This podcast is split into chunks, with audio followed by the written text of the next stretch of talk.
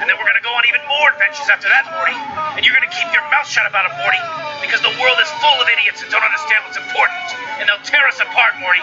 But if you stick with me, I'm gonna accomplish great things, Morty. And you're gonna be part of them. And together we're gonna run around, Morty. We're gonna do all kinds of wonderful things, Morty. Just you and me, Morty. The outside world is our enemy, Morty.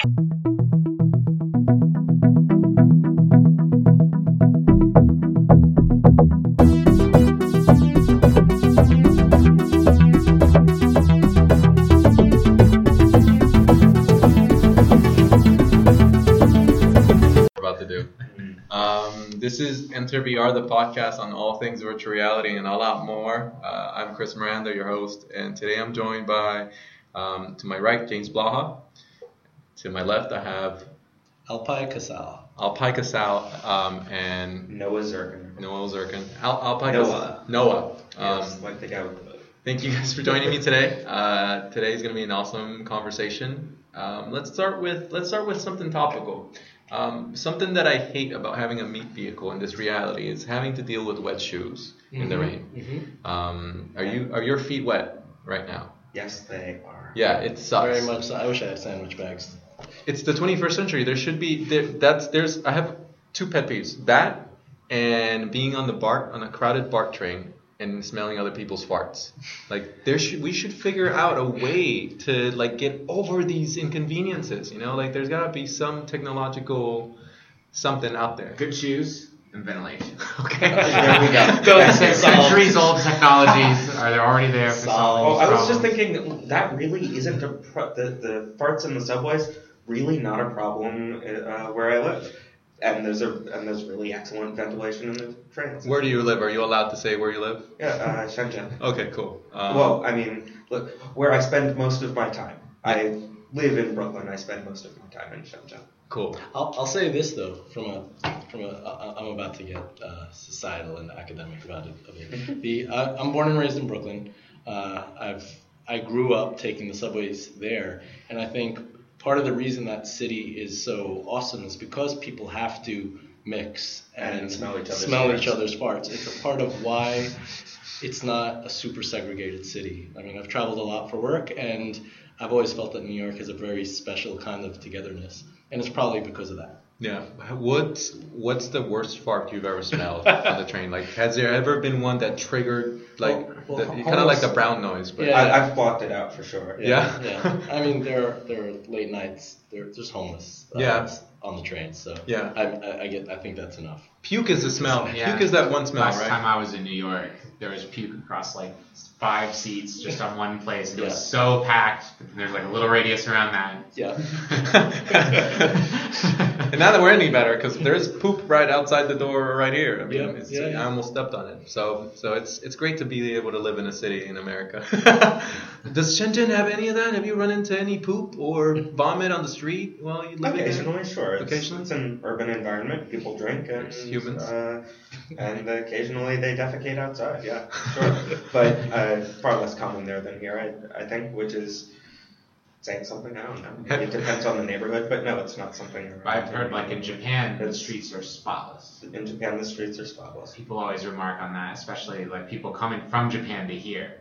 They'll always, they'll always say, you know, back home, Well, spotless. yeah, Yeah, compared to everywhere. Have you seen the article on Reddit floating around about how Japanese people actually have a 24-hour hotline every time they visit Paris because there's this syndrome that they develop over there where they get like they have these expectations or these uh, um, uh, what of what Paris would be. They they imagine it as this romantic city, this clean city with romantic people, but it's completely the opposite when they get there. And the cognitive dissonance just Yep. completely throws them out of whack, and they have to call the emergency. Yeah, there's this culture shock. fo- uh, that- That's hotline. amazing. Yeah, it's that's um and I so did yeah. not see this there, but I, I need to go read it. Uh, so yeah, that's, so, that's so what do you what do you think they're saying on the other end of the line? Like, calm down. It's it's really clean here. It's really romantic here. Like, I don't know. We know it wasn't what you were expecting, but you just got to work through it now.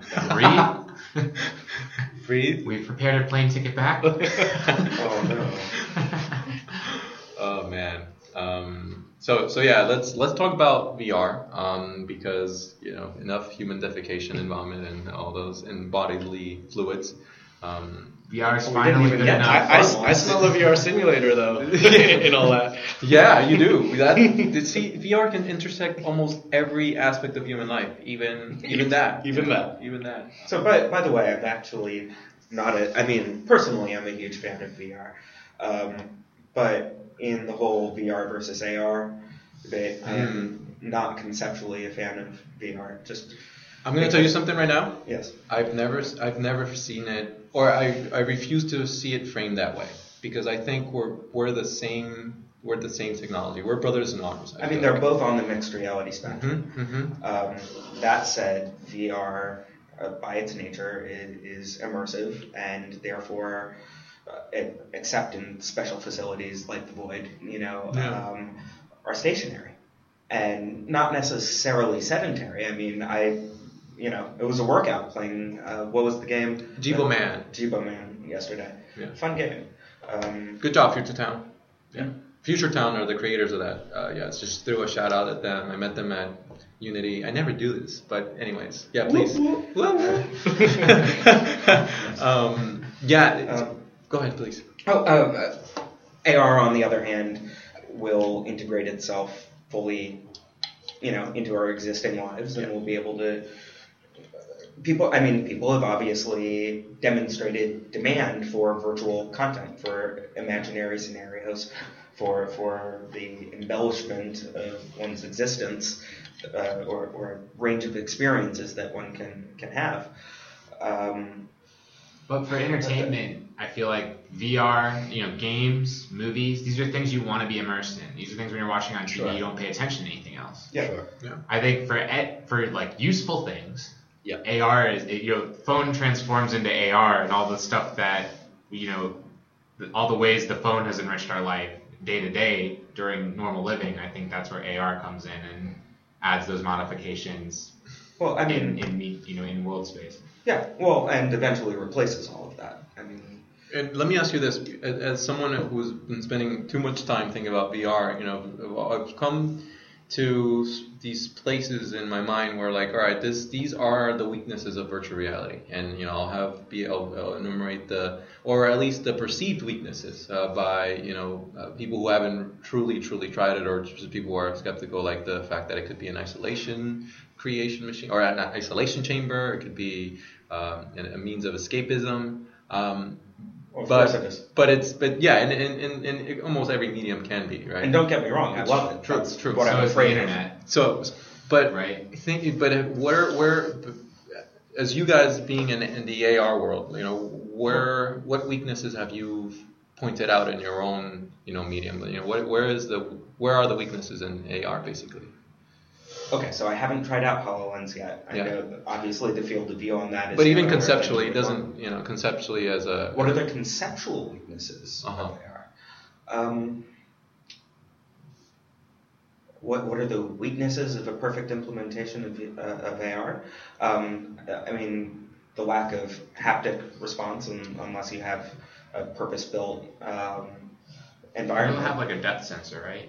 Hmm? Like the the AR devices we'll be using in five years will have a really good depth sensor on them and know where all the things are in the world and Yeah. we'll I be mean, able to so- interact with those things. For proper overlay. Uh, a while back, the, the, the way I saw it working, um, uh, who was it? It was Blaise Agüera, uh, Blaise Agüera y Arcas, who was at Microsoft at the time, uh, and he came up with, uh, he presented at AWE about uh, something he called Read Write World, uh, which would basically, given a set of coarse uh, geocoordinates, um, uh, you could basically upload a photograph and but he, he's also the guy who was uh, responsible for the uh, original photosynth stuff you know not the pano shooting app but but the uh, uh, environmental reconstruction stuff which was really Yeah. mind-blowing at the time That was amazing. um, so uh, basically, you know, once you have a ground truth, so so basically you've taken photos of an area and using a camera that's position,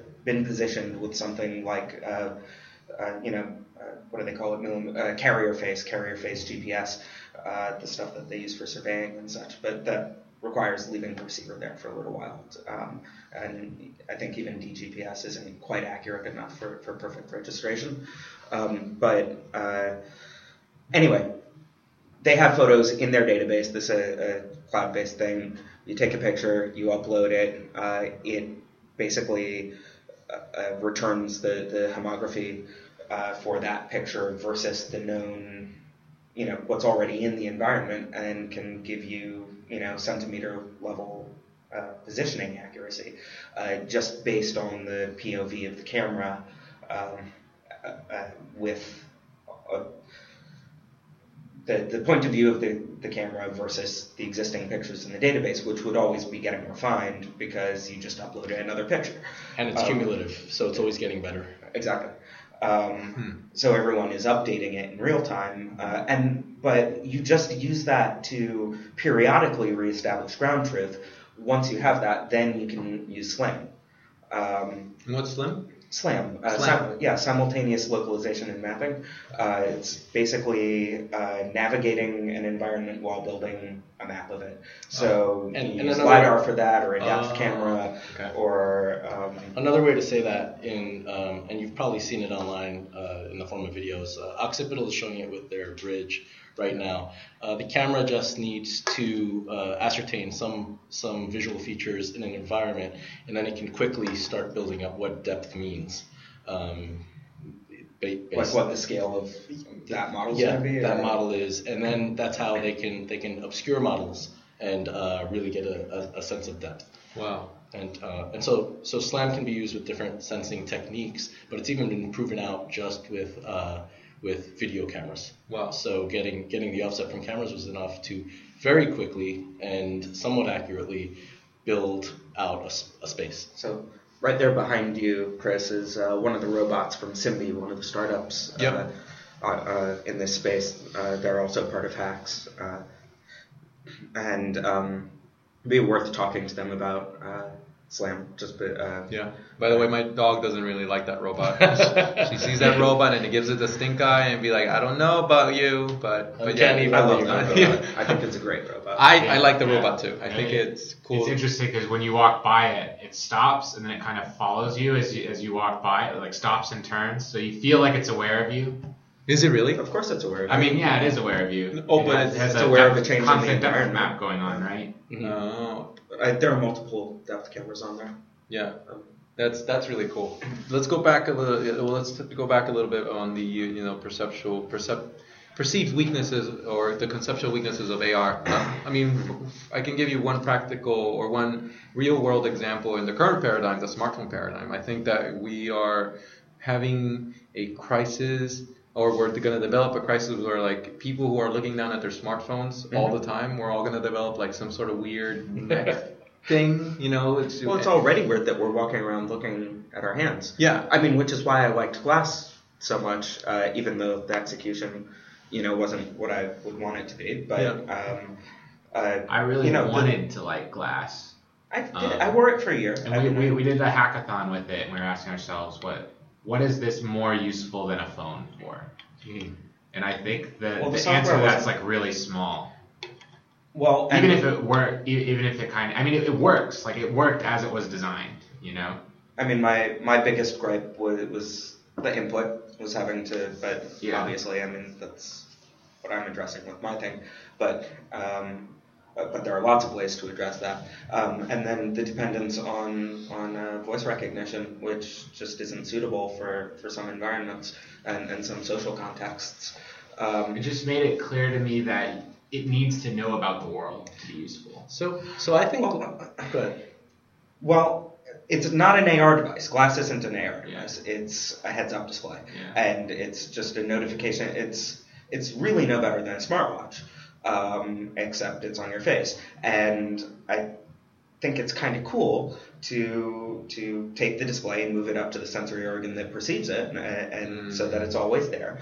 Um, I didn't like that they moved the input up there, and I didn't like uh, how limited. Well, uh, uh, honestly, over time they made it sort of harder to do things with glass that weren't part of the official uh, sort of development Strat- Yeah, You- you think Google didn't make it? Sorry, do you think Google didn't make it clear enough that this isn't an AR device? But it, but you know, it screams to me like No, at least I, I just think they needed to have supported it properly for for what it was. Now everyone knew it wasn't an AR device. It was cool. I mean, there were some neat AR demos, but the Mhm. thing is that it's not really registered with.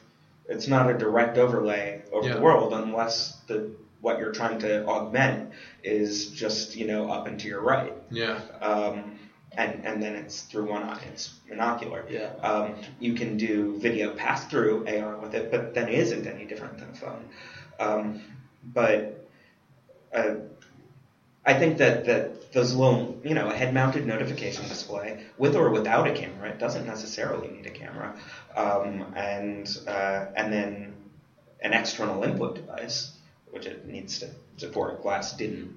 There, there was a hack so that you could use HID devices with it, um, uh, which Google shared with everyone. It was part of an I/O session, and then um, and then they took that away when they updated to 4.4, which really fucked things up for me because I was building a BLE, a, a HID over GATT, so a human interface device over a GATT profile uh, um, input device for glass accessory uh, for glass, and so um, so when they finally oh, 4.3 and before uh, didn't have HID over GATT. Uh, it wasn't a full BLE implementation. 4.4 and on had the full uh, BLE implementation, but when they upgraded to the 4.4 kernel, they just 100% removed support for uh, input devices by, and and then never resolved it. why? What? Why do you think they did that? No fucking. They clue. kind of abandoned it, right? Well, you know, I don't know, but but external. I I mean, I was shocked because Thad Starner was on the team, and when I, I mean, when I first met him, you know, he was walking around with a Twiddler chording keyboard in, in a holster, and um, Cool. uh, yeah, and this little display module hot glued to safety glasses. This was the, uh, it was a summer camp field trip to the MIT Media Lab in like maybe '94 or something like that. Uh, that was pretty neat. And the Twiddler keyboards were really popular in the first days of VR back in the 90s. Yeah, Uh, that was the way you, you So- navigated. so- and actually, the Glass Hackathon I was at, there was a guy with a Twiddler where his project was supporting it in the glass. Yeah. I mean, it's it's so important to a heads-up display to have external input devices. I also, I mean, they also experimented with many, many different Yeah. uh, input, external input methods for glass, um, and uh, I mean, I was. I- I mean, I can't swear to it. It's secondhand information. I was told is that they basically decided they didn't want an additional thing in the box that could be lost that would compromise the full glass experience. So basically, it had to be a self-contained experience. Oh. That said, they still should have supported third-party input Yeah, devices. Um, uh, I say this as somebody who got you know burned pretty hard by the fact that they didn't. Yeah. Um, but anyway, uh, I'd like to add Fascinating. some like some bright side stuff about uh, glass, which Yeah. is Google, in my eyes, um, a- achieved something major here, and it helps us with where we are today, with the momentum that's that's happening today. They um, they created a, a whole new kind of device that all manner of person started wearing right away, and it fell out of fashion, and people had some hardware problems with, with tape. But uh, the, the the demographic of who I saw wearing them. Um, didn't all match the early adopter nerd guy. There were different kinds of people wearing it. just and- people enthusiastic about the future. yeah, and and Google was the right brand to actually do that kind of outreach. I think so. For Google to do this as an experiment, um, I think first they they uh, surprised me with who they reached with, with with their outreach, and then on top of that, it started to create a dialogue that we have today with VR. Um, VR got a huge huge boost from Oculus's uh, Kickstarter campaign, but I I think um, it's not mentioned that Google Glass had a lot to do with how we were maybe trained to perceive The- the next step. the idea of wearing technology on our heads. Yeah, and I, I really like what you said about the you know the the display being close to to our sensor, you know, because then it becomes an extension of who we are. Uh, augmented reality, uh, by definition, is, is an overlay on, on, on what we're seeing. Um, but what you mentioned uh, harkens back to like more of more of a, a singularity thing where we are we are upgrading ourselves. Um, and VR doesn't exactly do that. You know, Google was doing that in a really simple and early form. So I, I would actually take the exact opposite Yep. take on it. I, I agree that the point of all this stuff is to augment ourselves. There, there are cognitive enhancements. And so far, the most powerful cognitive enhancements we have are the phone and the laptop, probably. Um, and the reason why I didn't like glass was because it wasn't, it didn't add much more in terms of pure productivity usefulness. for Right, me but he was talking. phone. He was talking about AR, not glass. Yeah. I mean AR will. I just haven't. And I don't consider I just haven't seen anything that works yet that does Right, right. that actually makes me more productive. And in VR, I hadn't seen anything until the last couple of months. Yeah.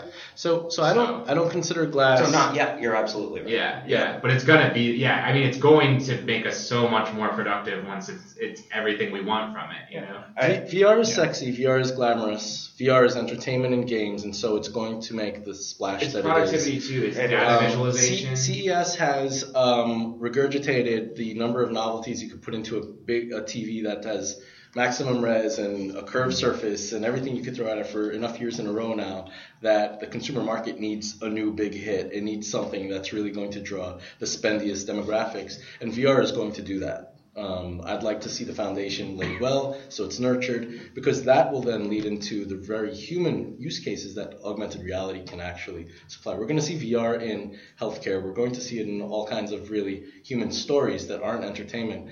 But I think the very humanistic use cases that will be sustained over time will be in the case of AR, and those are very vertical markets, very purpose-driven builds. Um, it's not. It's it's it won't be the war of consumer electronics giants that we see with um, with VR probably. well, VR is just a subset of AR, right? Like any AR device, you put a bag over your head and it's VR. Is that is that essentially That's a way to look at it. Could be. Well, I mean, you know? It- it's a, like ro- a romantic view. given the standard that's been set with the new current generation uh, of sort of VR optics that you know started with what Palmer Luckey did with, with you know uh, in his garage.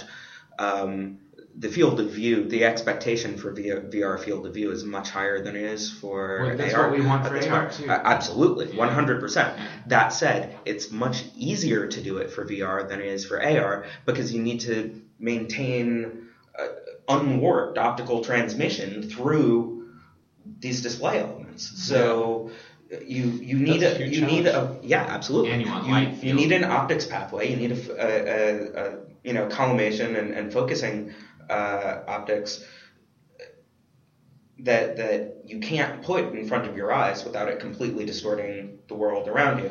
And the way Glass and some of the others do it is using uh, basically a beam splitter. Um, in, in the case of Glass, it, it passed half of the light passed through, and then it was. You know, I actually don't fully understand. Yeah, how will I, I, how will I have a uh, question. Is Vive with its pass-through camera AR? mm, Well, well sure, yeah. Vi- Yeah. Video pass through AR So is you- you AR. can- Is that Um, you could definitely call is that, that, the way but it's going to happen? no, so- so here- What do you? Like So here's- really low latency binocular cameras. No. No, because not. because it it it matches up with the definition of VR, but uh, sorry AR, but it doesn't match the promise of AR. The same way VR uh, didn't live up to its promise in the past because of technology. I feel like And that so one might be better in the end.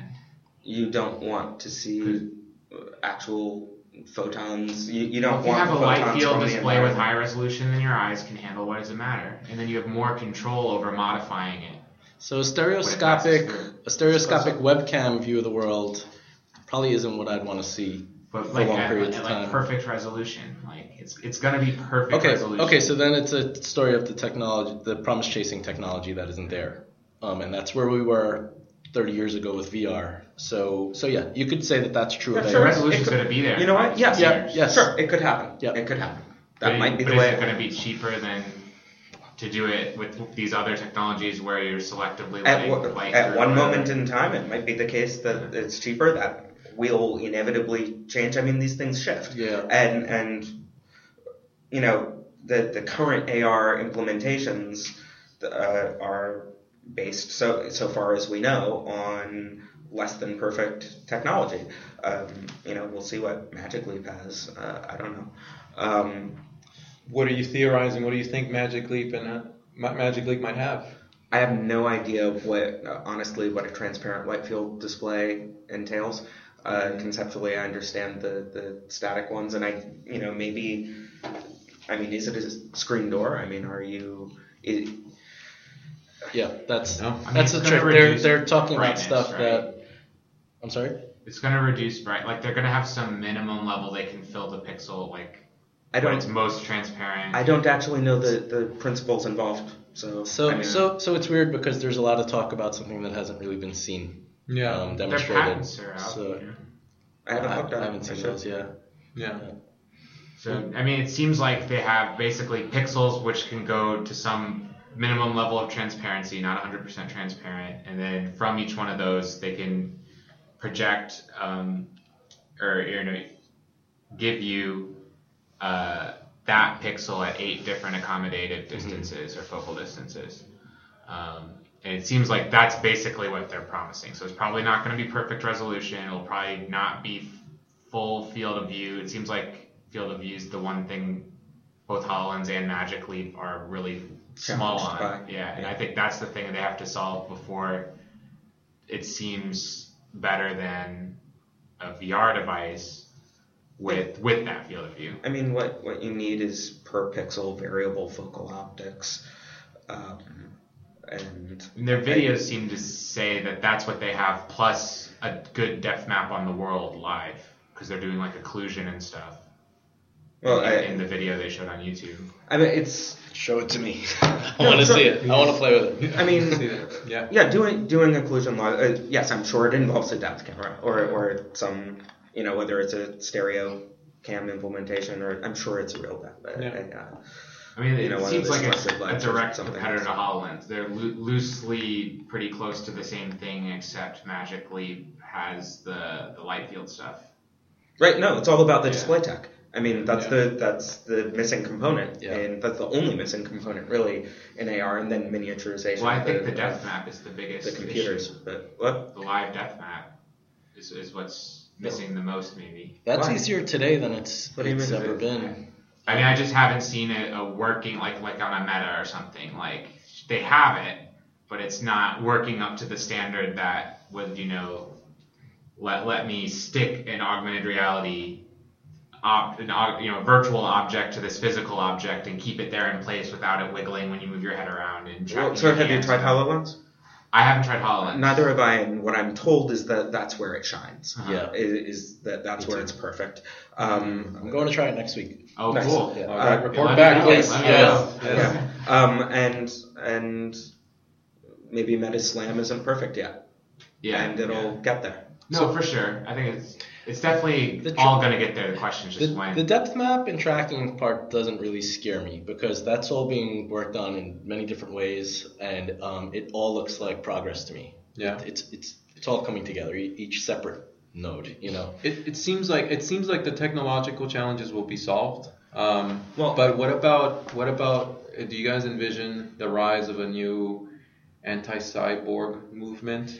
Like uh, in San Francisco, there someone was got beat up someone. Well, someone got beat up in France because wearing, he had a. glass and Or in San Francisco, there was a bar where like they kicked out a, some chick because she was wearing glass. Right. I mean, and the, how do you? the famous the, the how you really get the, a- the really famous Right. ulcer sorry to cut you off Yeah. was uh, man Stephen Mann Steve Mann, Steve yeah, Mann was getting mugged in the McDonald's. it, Or he, was in not a, mugged, he was in a but McDonald's and at that time do you guys know who he is he's he's, I remember seeing the okay news story. all When it right so he's yeah. he's a classic uh, figure in in all of this he's the roots uh, of all this and um, back back in the in, in the 90s he wasn't hooked up biologically yet. He was still carrying a lot of technology on him, but he was he was living in um, in, It in France, right? in a mixed reality world. Oh, oh, oh. But the the uh, I'm not sure exactly what year it was, but at some point he actually jacked in. Like he his his electronics were attached to his head, um, and uh, a guy in McDonald's who was online with him, and I might get this story wrong, so uh,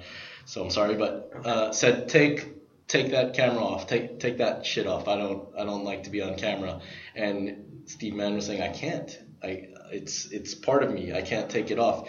And the guy says take it off. I'm gonna hurt you if you don't take it off. And he couldn't. And the guy ripped it off of him and blood and everything uh, was happening there, you know, in front of the McDonald's registers.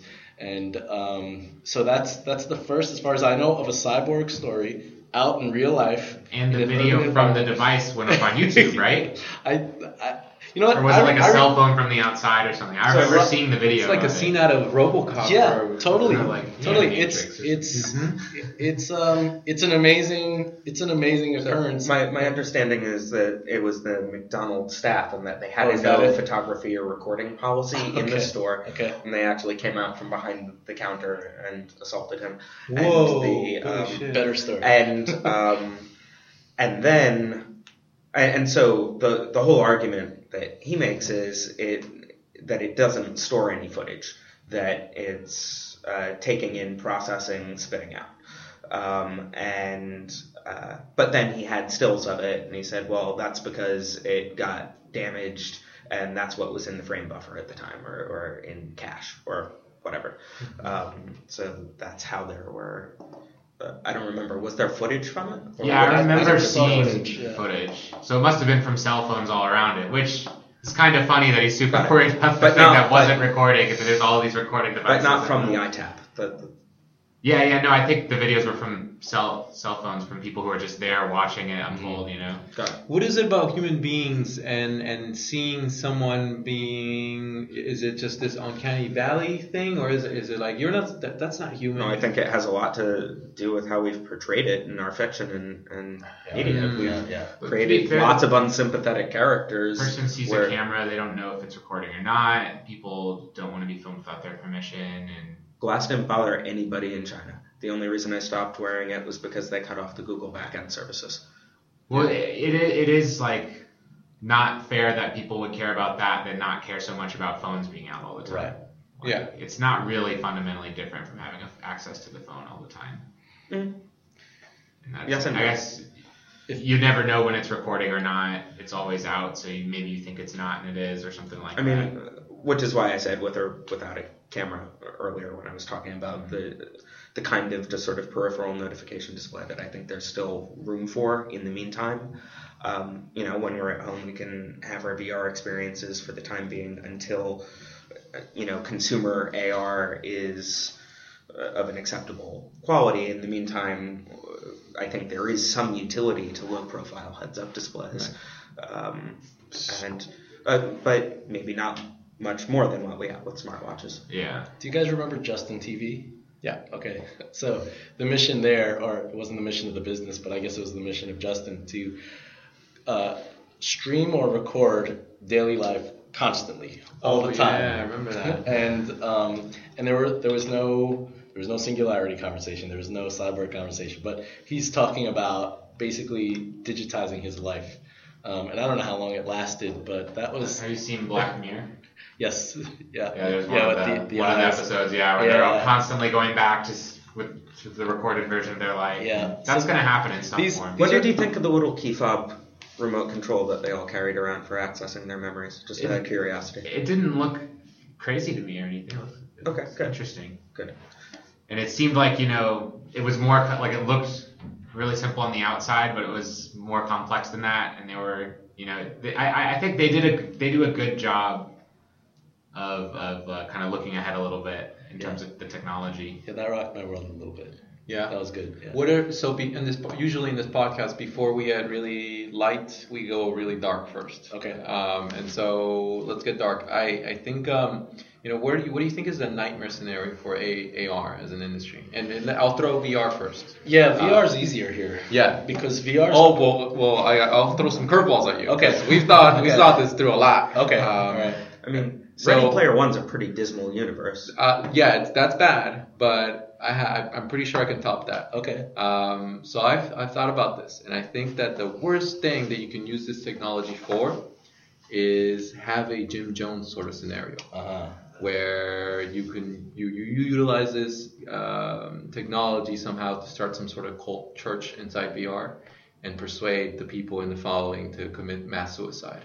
I don't know why Jim Jones did it in the first place, but this is something that I think could be a, a total nightmare scenario There's- for Or VR. mobilize them for military you know purposes. I think would be Brainwashing. scarier than a mass suicide. That's true. That's true. I mean, Brainwash, uh, mind control of any sort, recon, Yeah. reconditioning people. yeah. Um, There's an anime called uh, although it might mean there's hope for all the Trump supporters. yes. if they could be reconditioned, they, they might actually turn out to be decent human beings. I've thought about this. I've actually thought about how VR can actually you can you rewire your brain through experience. And I think that with VR, you know, and, and, and if we were able to rewire the brain in a way that um, we are strengthening the neural pathways to the empathy centers of the brain and making sure that people are just more and more empathetic. And it's some some it feels like you know your your your violent criminals, your sociopaths. Instead of sending them to jail, you send them to these rehabilitation centers where they would Programming. yeah, yeah. re- Man, James, you gotta call it that way. So there's a, there's an anime called uh, Psycho-Pass, which is exactly about this. Wow. Pretty much, um, and it speaks to kind of uh, at the time there was no Facebook in the picture uh, with Oculus, but it's it's a social network where it's okay that people are kind of addicted and online, um, but they're also using sensors to uh, to do a little bit of minority report in figuring out if somebody's capable of um, of anger and violence and crime and, and take yank them out of society. Um, so you end up with a bunch of people who who are so um, so soft, if you will, so so malleable uh, that um, there, there's no way to really keep everybody uh, kind of happy. There's nothing there's nothing about life that uh, is is primal anymore. And Wow. um, and I, I- I'm veering off of the show's topic a little bit, but um, but I think there's going to be heavy impact on what we know to be uh, social interaction and society.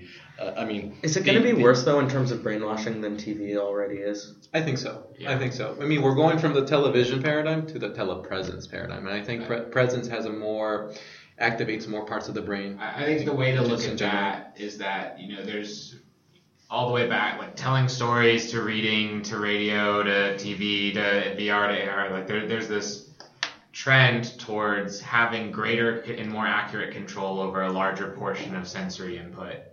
Yeah, but I mean, but a, a, a I would say that a proactive, activated, as, as you put it, brain is going to be more resistant to to brainwashing If you have than, more control over than one that is in sort of the, the trance state that's induced by television. I don't give people that much credit. You can get pretty. You can get into trance states in VR, and I think even more. Yeah, so if the trance state's what's needed, you can generate like TV is a subset of VR, right? Like you can put a TV up in VR. Yeah, if, that, if that's the right thing to Yeah, do right, right. to get them, you'll just have the optimum version of that. Let, me- let me throw this at you. So So we talk.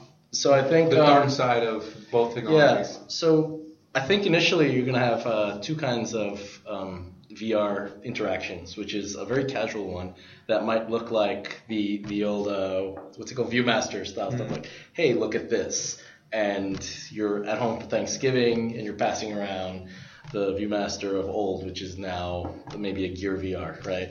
And um, and everybody gets a taste of it, and it's cool, and they play with it for five minutes and put it down, and everybody's experienced it.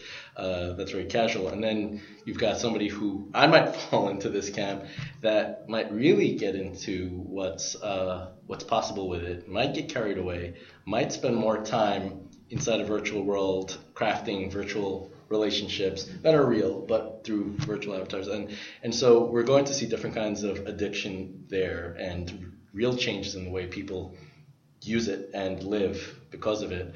Um, so I agree that it would have a different impact than television did. I mean the telephone changed the world right? Yeah. telephone did a lot a, a huge thing but this is this is We this should- is way but is it we should more check insidious a brainwashing device? it, it can be if I can create that environment It's more just- powerful technology in general. Two side notes: we should check for withdrawal syndromes after I come back from the hundred hour project. Mhm. Um, Yeah. To see to see if there are like you know withdrawal syndromes like from you know alcohol or through. By the way, how large a volume are you going to have? Um, as big as I can get, the 15 by 15 foot volume, yeah, and then I'll use the pass-through camera to use the toilet. Um, Uh-huh. if if I can get a bidet from Hotel Nico. Um, This sounds like an amazing project, but I think part of what will affect people down the line is um, a different kind of content than maybe you'll have Yeah. for your experiment. that's true. I mean, you. I don't think you can. I could be totally wrong about this, but I think real addiction will come from many facets of the worlds that will be created. Yeah. Um, and that it not far off, just in the next couple of years. Tell me you'll The have Candy ac- Crush of VR is coming. tell, tell me you'll have access to the uh, Unreal Editor or, or Yes. some other environment Yes. that you're. Yeah, they- so can you spend your hundred hours building out a world to enjoy? That is exactly what I Awesome. intend on doing. Yeah, that is exactly. And if I get a little bit, Reskin your room a bunch of times yeah, and flip between them. That's, yeah, you could totally do that. Um, but one thing that I see this technology, I I mean, one another nightmare uh, scenario or another scenario that I see is when AI starts combining, or when AI becomes aware that we're all using these headsets, and then AI starts brainwashing us um, inside these worlds. It's interesting that machine learning and VR is kind of the two hot topics right now and progressing really fast. Like machine learning is, Drones. is has so much fire behind it. I would say. Yeah, I think, and they intersect. Yeah. I mean, they, they really do. I Or they will, or they will very soon. Yeah. Yeah, and it's it's extremely exciting I am, and terrifying. It's very weird to see it becoming the mainstream narrative as someone, you know, uh, as a kid who grew up reading Gibson and Stephenson Yeah. and uh, and Vinge for AR and, and This was still all fringe language, right? yeah, Yeah. exa- exactly. I mean, this And- is and all Sam- part of the, and the Samsung, fantasy. like my mom knows about a lot of this now. Yep. Um, because she's saying, "Oh, you can get a free Gear VR if you upgrade your phone." To me, and I'm like, "Mom, Uh, well, I yeah. So I just got back. Uh, I mean, I she's giving me advice." That's crazy. I've spent almost no time in, in the U.S. in the last couple of years, and so coming Alright. back and seeing uh, Hmm. it was an Edge Seven uh, commercial Yeah. but with the Gear VR on my friend's TV, and I was like, Surreal, wait, wait, right? seriously, this is mainstream television advertising at this point? it- holy shit! Happened all of a sudden. Yeah, when you look back, it's, It's quite gone so surreal. fast. Yeah. It's Mhm. happened so fast. I mean, I, I had to hunt down a, a Gear VR developer edition to bring back to a friend of mine in China, and uh, and then they couldn't even activate it uh, because of the firewall. Um, and- Or they didn't they didn't let it work on international like a lot of international Yeah. phones. Was that it? Yeah. Yeah, we ran into that problem. although um, I, I don't think his phone necessarily was the problem. Well, Oh, I'm no. not sure. Oh, but probably because of the national firewall, because of China's firewall. Yeah. Because Possibly. Facebook isn't allowed, and Facebook is a Oculus is a Facebook company, and therefore Oculus Store doesn't. no, just a matter of being able to hit the servers to Yeah. authenticate To get out of the whatever. country. Yeah. And then uh, I think they weren't allowing it to work through a VPN. So I guess yeah, they were probably rejecting external. Uh, Wow. I mean, in the same way that Glass originally wasn't supposed to get transferred. So going back to dark side, now we're talking about crossing um, physical, uh, you know, political boundaries with people. They, they they'll need to set up proxy servers and you know go to create their network in order to get this content and have these experiences. So that that's going to be interesting too, yeah. because there's a set, there's a there will be haves and have-nots, and the have-nots um, presumably will want this too, and have to figure out how to get it. We make well. Wouldn't it bene- benefit the haves to hand this out for free to all the have-nots in order to control them? In China, in China's sake, you're talking about the, Google con- would say so, right? yeah, you're talking about the government allowing access. Oh man, what a different, what a different Yeah, Yes, reality. of course, it Interesting. would, it would benefit the haves to Yeah. give it all. To, Yeah. Give it to all the have-nots. But then what's worse than to for, for the haves to for the for the masses to have the technology and being controlled by the haves, or for their for the have-nots to enjoy real life without and and the haves do have it. I don't know. What do you? What's worse? What does it mean to be alive at that point? yeah, yeah. So, so um, again, I'm I'm going into territory I don't know much about, but I read recently that uh, like North Korea has its own CPUs, um, its own operating system uh, that looks very Apple-like. Uh, It looks like OS X, but it's not. It's it's the national OS running on national chips. Um, so imagine what the national VR content would would be like. It's um, You know, that would be an interesting project. yeah. Careful what you say. We, we're all going to Produce some, uh, you know, sample North Korean propaganda in VR. Yeah. Release it. No. Now, Chinese VR uh, experiences, on the other hand, are going to be just fine because they're all ordering vibes. And Yeah, right. yeah, It's coming out of there, right? Yeah. Yeah. And at some level, you can't stop. Like, you can stop some major percentage of people from getting access to whatever the open alternative is. Yeah. You can't stop it entirely. So in Japan right now, correct me if I'm wrong, but the first massive multiplayer is going online soon, and it's uh, IBM is behind this. They But use VR some- massively multiplayer. yeah, and it's using Watson uh, parallelized computing to figure out how to scale up and down for because VR VR requires a pretty big lift, especially when you have twenty thousand people in the same world at the same time. So they're doing this pilot project to uh, to figure out what those minimums and maximums are. Um, and it's it's modeled after a popular Sword manga Art Online. anime. Is that it? Yeah, Sword yeah, Art right. Online, yeah. Sword art. So um, so that's that's also going to be quite interesting because uh, there's there's a lot of research I think we're going to be able to pull out of that that they didn't intend that they didn't that wasn't part of their mission In a way, in the first place. Wouldn't you say that we, um, if we look at something like No Man's Sky, where they have these 18 bill, 18 quintillion planets somehow uh, Right. procedurally created, like How you many know, zeros? it's uh, it, would- don't we already have the framework for something that could be that massive MMO for VR inside that game? Um, you know, why use Watson at this point? Well, it'll it'll be built. Yeah, and it'll be yeah. built in different ways. My understanding is Watson is just their branding for a collection of well-known machine learning Probably, techniques. I think so. Oh. I think Um, so. So you know, everyone, uh, machine, a bunch of techniques just got pretty useful for a lot of people Yeah, in the last couple of years. So pretty much everyone's going to be using it on some level. Just like Amazon has their machine learning cloud stuff, which is also like a layer on top of a lot of the Yeah, coding yeah. techniques, which makes it easier.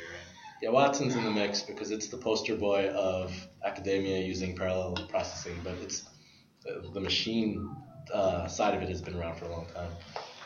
There's a dog outside. Let me get it. Please keep talking, guys. Uh, just Yeah. yeah. exponentially accelerating progress. Amazon throwing Yeah, or it, it's It seems not, like not uh, exponentially growing, exponentially accelerating, and uh, all Getting- because of the getting faster, faster. you know cross discipline impact of one of you know one set of technology on another, and, and I think people forget pretty quickly how much progress there's been in the last 10 or 15 Yeah. years. What do you guys think about what happened with AlphaGo lately?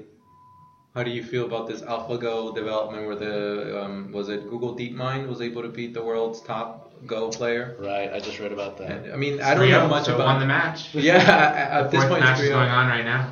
Um, at this point, I don't know much about Go as a game, but th- I, what I do know is that this is one of the games where like they held it as like, yeah, well, you beat us at chess 20 years ago, you'll never beat Go. Right. So yeah, Go is never, ever, ever going to be beaten by a brute force technique. So you know, and, and chess mostly was you know it's some handcrafted rules so pro, plus brute force search.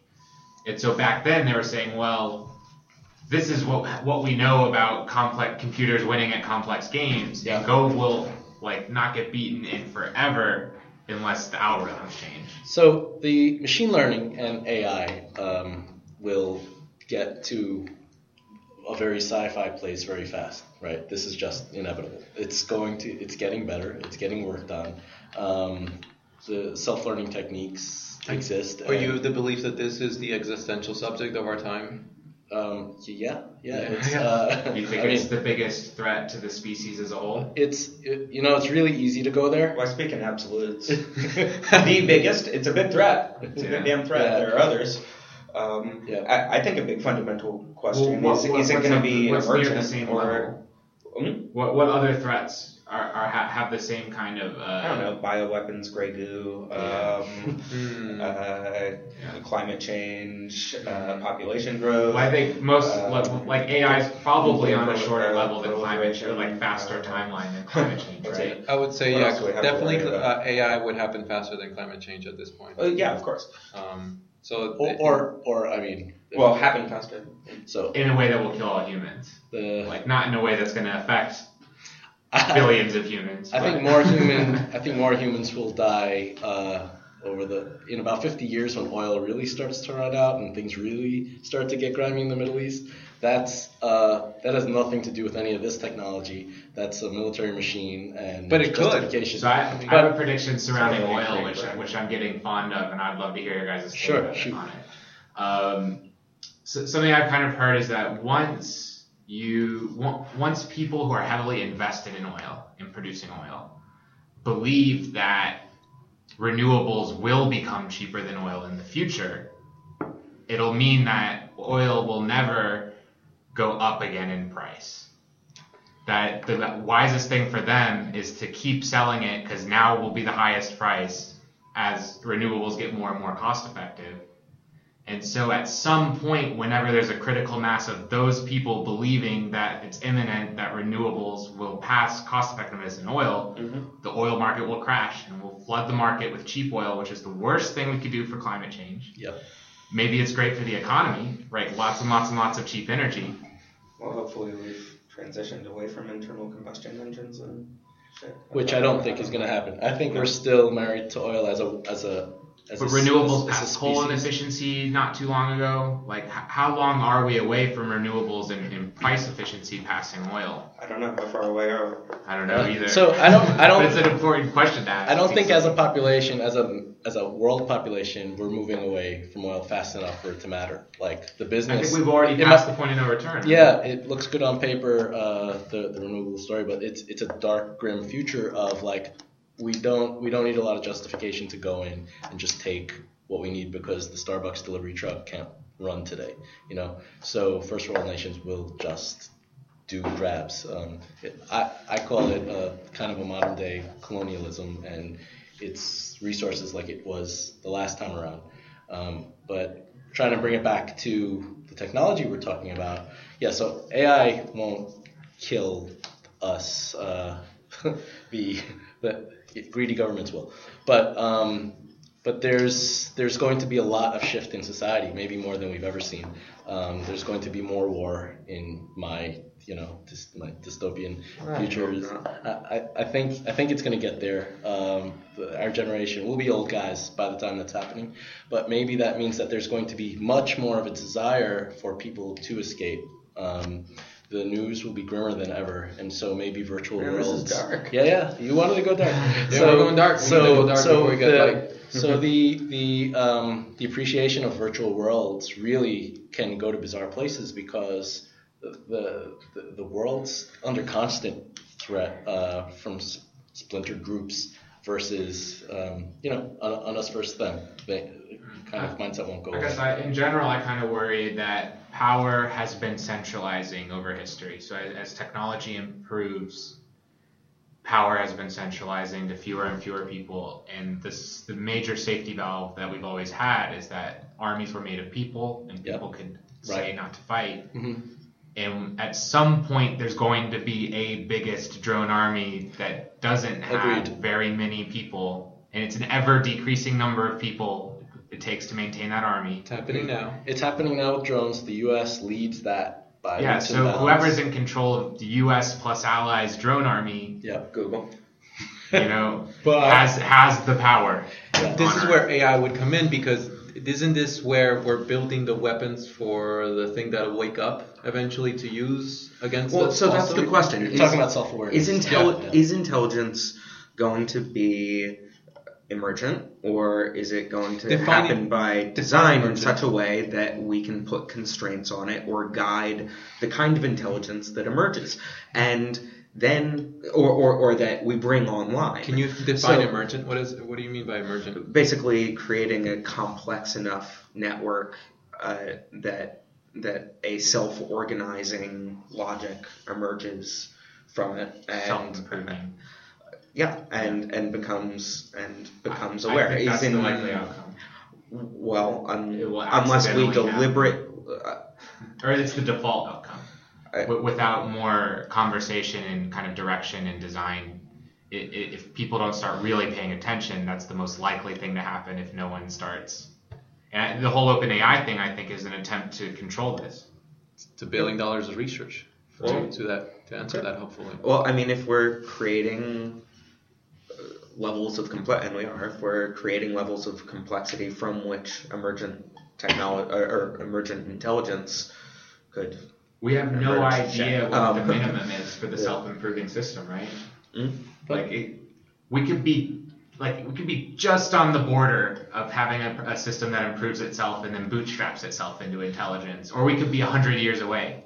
And it seems like like I, I personally have no idea how close we are. I'm wondering what the real question is here because the militaries will always maintain a control over their smart weapons. They'll never let the weapons be so smart that. Well, not necessarily. I, I, I think the, the scary scenario to me is you have a team of hardworking people solving a practical problem who are using mach- new, brand new machine learning algorithms. Maybe mm-hmm. they're putting a couple together in a unique way that no one has ever done it before. Yeah. And it's a system which has access to changing itself in some way as it learns to go through the problem and it optimizes to fix their problem. And it becomes so powerful. So it doesn't. I think it's kind of irrelevant to talk about if it's aware, if it has goals, or if it has more. Like none of that really matters if it is powerful enough to achieve that goal, or or to warp the goal, or or to not. You know, us in some form, we have, we have no control over what that goal might be, and it might run away with itself. So Skynet plus Matrix.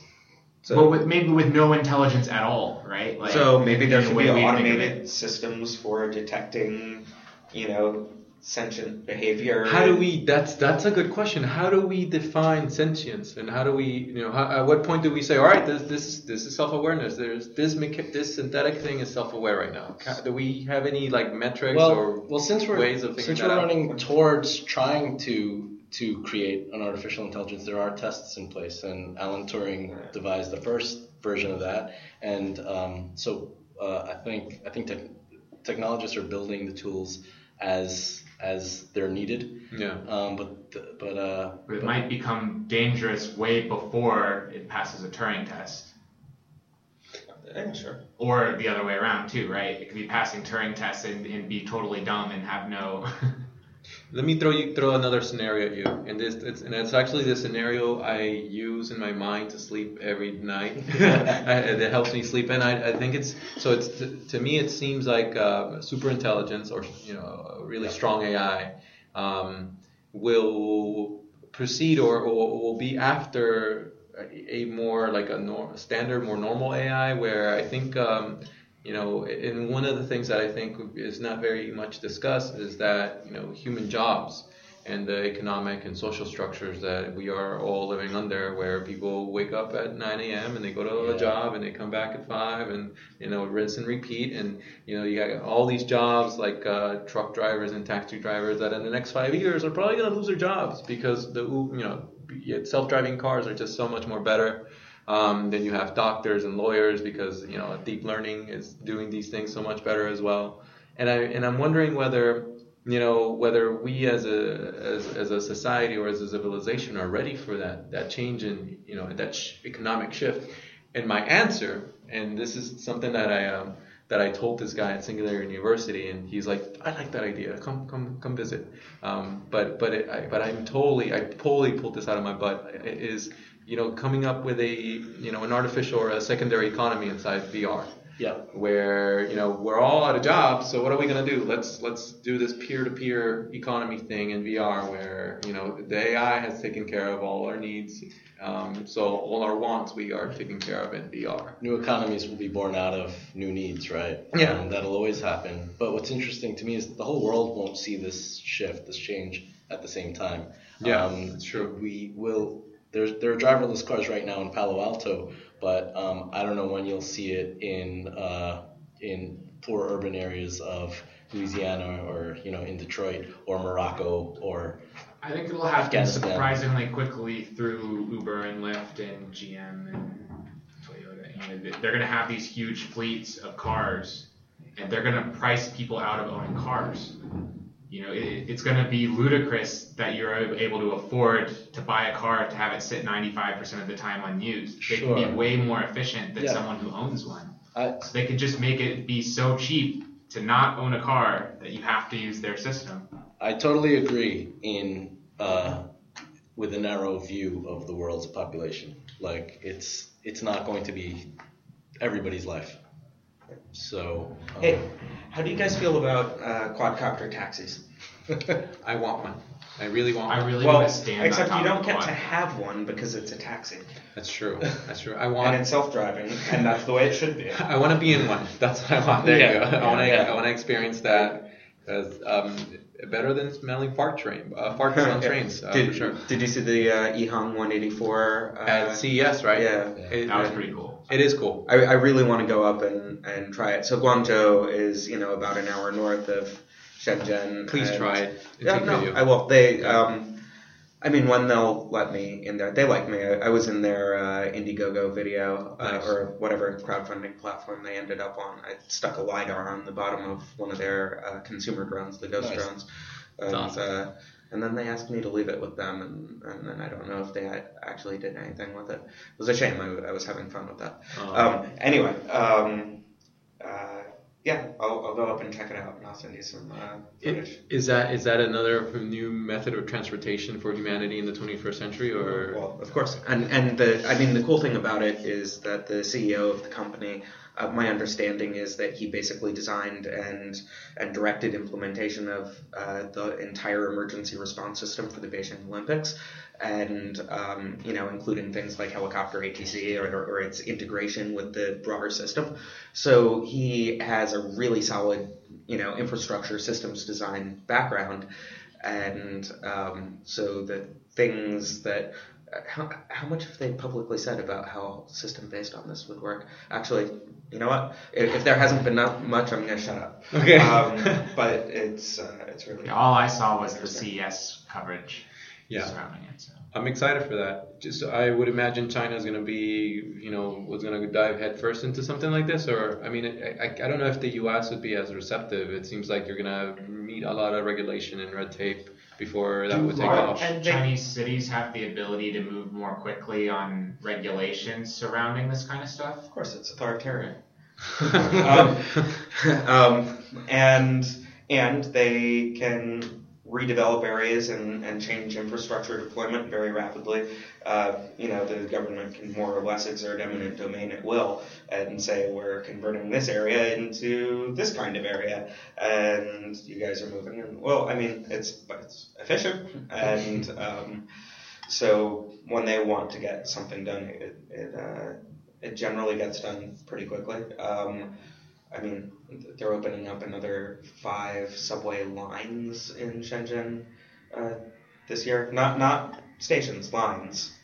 With all the How many stations. workers are there? That must be like hundred thousand. That's never been their problem. Yeah, actually, my first time in a uh, in a factory, uh, being toured around a factory in China, it was uh, it was saying, well, you know, our real strength is uh, human resources. yeah. Wow. And uh, I mean, how old? nudge, nudge, wink, wink, and I was just like, oh man, I, I don't know if I'd want to do business with you. Uh, Yeah. it, you know, when I finally do bring my my dinky little product to no, I, it's pretty cool. When I bring my product to, to production, I think I'll at least spend a, a day or two working on the line uh, Oh, with that's them, cool. and and That's cool. yeah, it's and, and being part of the process and actually being there to oversee how they're treated. Um, Yeah. it's uh, I don't know, and I mean I've been in factories where the where people seem perfectly happy, but you know, uh, well it was uncharacteristically cold right then. I was like, why aren't there space heaters here? But you know, honestly, there aren't space heaters really anywhere there because that kind of cold is new to the place because hey, weather patterns are shifting. Right. Um, but uh, anyway, never mind. Tangent. Uh, but it's a very fascinating subject. I mean, and, and, and is AI gonna? It, it is, what is the promise of AI at this point? Is the promise of AI that that won't exist anymore, where people well, I mean that's have to what, be, that's the promise of robotics. But what happens to those people in in general, job automation, just in general? Um, There, I think there's there's a tipping point for anybody who's um, you know making the decisions about the business, whether it's government or a business owner in in in capitalism. That's that that balance is uh, what is cheaper for me. So um, over there, human resources will remain cheap for a very long time. so it's going to be interesting though to see what. So they're about to lay off five million uh, workers from state-owned enterprises, Mhm. and what they choose to retrain those people into, or what options they give them.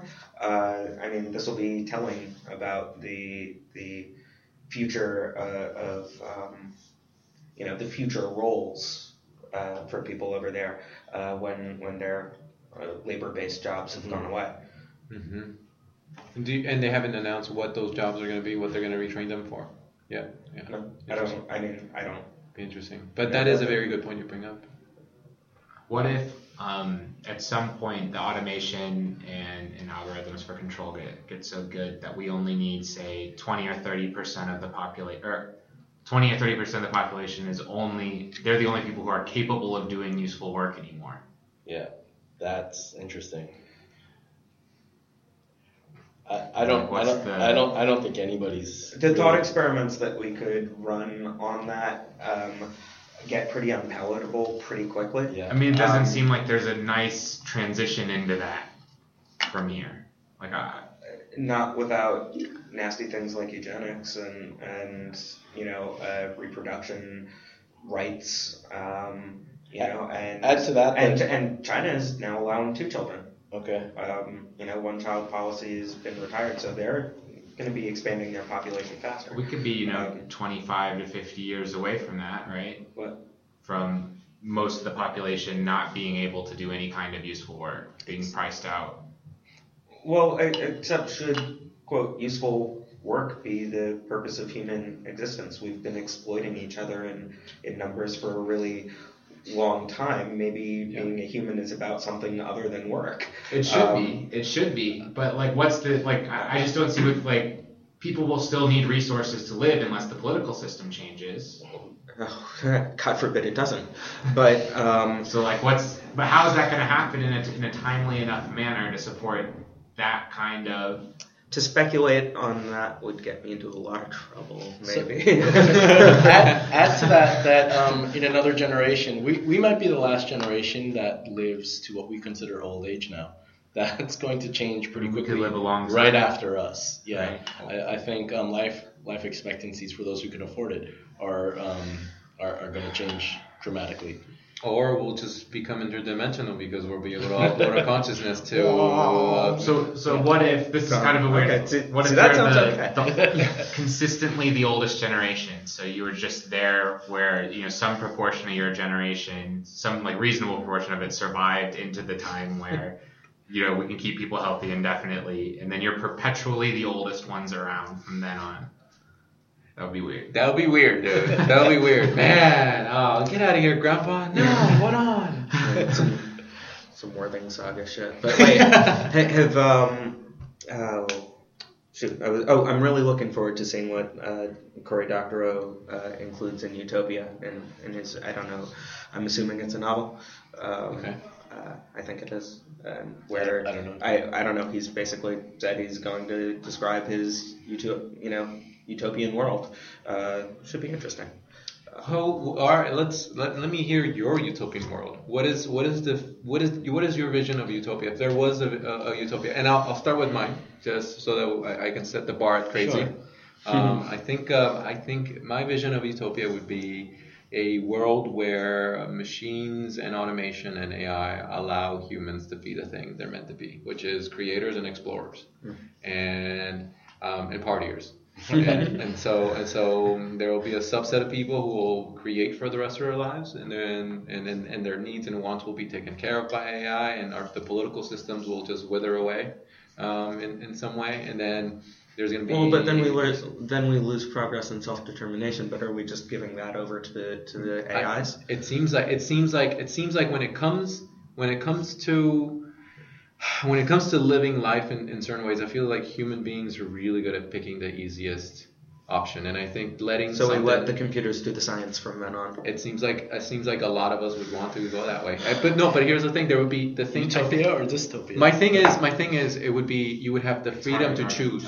Tell. You, you have the freedom to choose which way, which route, which route you want to take. You can be a consumer for the rest of your life, or you can be a creator or an explorer for the rest of your life. Do whatever you want to be. Yeah, yeah. And so, and so, whoever wants to be, you know, in Wally Land, they can be in Wally Land, and whoever wants to go interstellar travel with me and James and hopefully you guys, and we can go.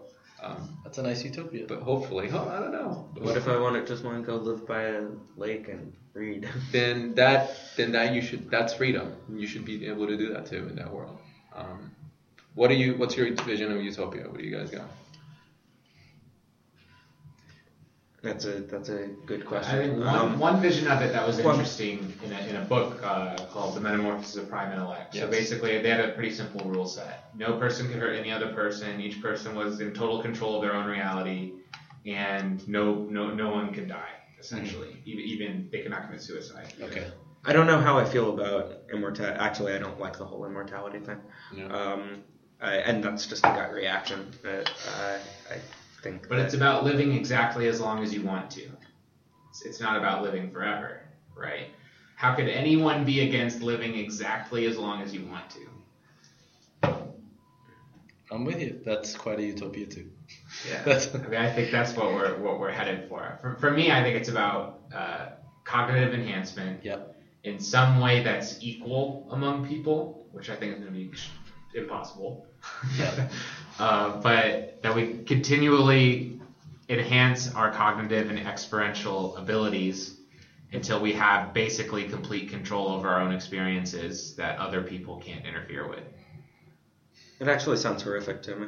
okay. yeah, yeah. I, I think what I'm learning from this question is it's um, it's hard to draw the line. Uh, like it sounds like utopia. It sounds good, but parts of it also sound like dystopia to me. Yeah, There's yeah. there's there would inevitably be all kinds of fallout that are just bad for for people, um, even in what you described. Yeah. Uh, I travel a lot for work, and so I get to see uh, through. I try not to have my very American eyes on all the time. You know, I try to uh, immerse myself in whatever society I'm, I'm visiting, and um, and try to understand it. Try to be one with my surroundings, um, and as as possible or uh, as impossible as that may be, and. Um, what I've learned is just that uh, uh, nobody's going to be equal in uh, a race towards tech. So we'll have AI. AI lives on networks. They don't live in a specific place, but who's benefiting from them? Who's actually what society? What societal changes are happening from them? It might. It's not going to reach everybody. Yeah. So. Um, so these are pockets of utopia maybe we're talking about because So paint me your overall vision of utopia. Okay, here. Well, I don't know because I I guess I'm pretty grumpy because I've got easy visions of dystopia. Yeah, and it's hard yeah. for me to come up with. And they're good a ones, too. utopia. There are many, way more ways of arranging the system so that it sucks. Yeah. Like, so, you, so you want to know my utopia? Yeah. Imagine John Lennon's Imagine. Good song. Yeah, no, I mean that's that's more or less it. Yeah. Um, and then a, a government system, you know, to the extent that there's a government, I one that has been, I mean, it obviously needs to be redesigned at, at this point, or at least I happen to think so. The current system's been subverted. Uh, just, uh, I don't know if it's too far gone, but it, it sure kind of looks that way. Um, uh, but basically, redesign uh, the government in an open source way um, uh, to, you know, address everyone's needs and and uh, that has been examined for every possible sort of systematic hack um, from from a systems standpoint. I, I mean that's why open source software works is because everyone can examine the code and, and it's a collaborative development process. And this is why Bitcoin's so interesting, right? Because it's it's the first actually decentralized economic and political system. Um, although it, I don't think it's really functioning as a political system right now. Uh, but it's interesting in that it's Yeah. it, it, it's the first raw, wild experiment. It speaks It's like directly to sustaining that. itself. Sure. Well, I, I, I mean, the other thing is, I, I, I think the primary imperative for for human civilization at the moment should be to just to. Uh, I mean, I'm a hippie fundamentally, and so you know, reduce suffering and and reduce conflict, build consensus, and and figure out collectively what our societal goals are, what we actually want for the future. And right now, we're so focused. I'd be we're part of why we're doing this runaway technology development uh, is because we're we're you know bailing water out of a not necessarily bailing water out of a that, that's strong language out of a sinking ship, but um, I think you're right though. uh, uh, right now it's all about damage control rather than a coherent mission for for the future of humanity. And um, Do you think it's possible to have a coherent, like, on large scales of people? Is it possible to have a coherent mission? We, we all want very different things. uh, at the moment, and we've all sort of been raised differently and with different priorities and in different cultures. Uh, when it sort of comes to the matter of the survival of the, the species, I Yeah. would hope we can Yeah, so that that sort makes, of yeah. yeah that makes it tough. It's like um, so if, if you don't look at um, at us in four-year presidential office chunks, and you look at a bigger scale, um, you look at every 50 years. Zoom out more. Look at every 100 years. Look at every thousand years. Um, there's one major change coming up that is we're well two actually, which is a critical mass of population um, and the resource story that goes with that, and where we're arriving with technology. So the technologies we've had before affected us uh, in, in, in how we can communicate, but now now it's going to get really different really, really soon. So I think no matter how zoomed in or how zoomed out you looked at the past, you could find patterns before.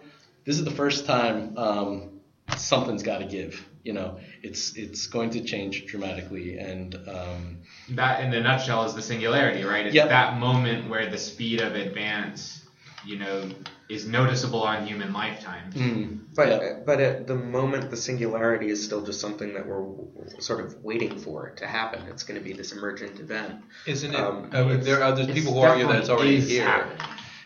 Like, Yeah. I mean, I think uh, you know, the, is an interesting quote from the D-Wave uh, CTO.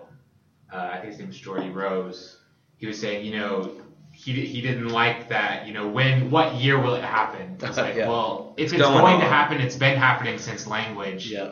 You right. know, Yeah. It's- it- I mean, the question But- is, but when does it go asymptotic? And that's yeah. That- with respect to a human lifetime. I, I think that's the real key difference is that this thing is now fast enough where we can't retrain people to catch up with new jobs and stuff like that. And that, but that's kind of where my thinking is with, with the zoom out of, of our time scale.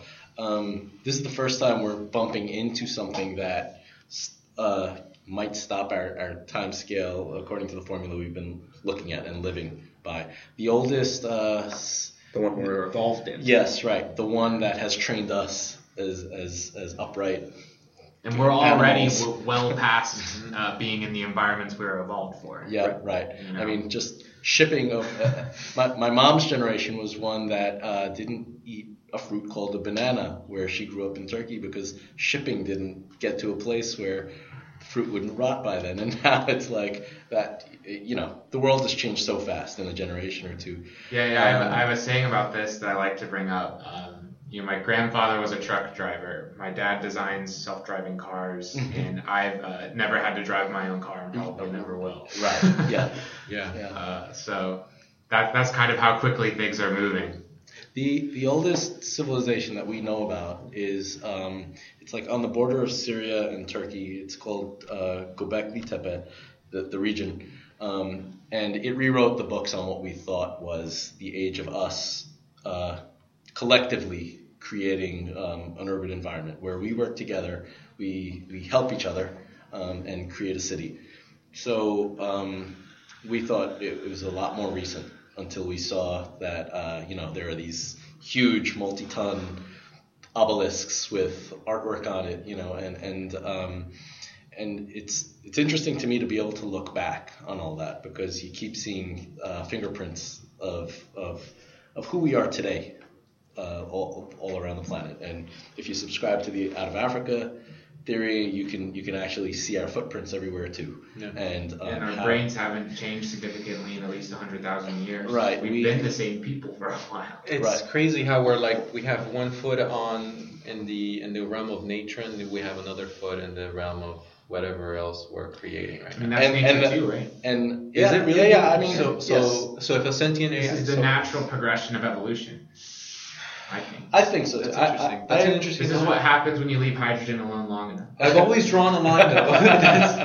But I've, I've never thought about it that way. But I've always drawn a line where like we're human, and you know, and nature's behind us, and forward is is something else. But I, I agree. We we it's natural too, huh? we created we created uh, uh, elemental spirits, then we created God, then we created AI. like there's we, we keep creating our our framework, um, and this is another step. You know, but but what does come next shouldn't exist to, to the exclusion of what already exists, and that's the problem.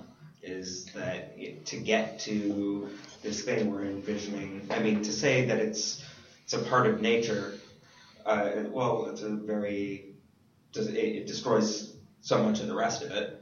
Um, That's Let the me- Let me throw does this, something at you. I actually have a solution to that. I actually well, think no, things come into balance. We don't.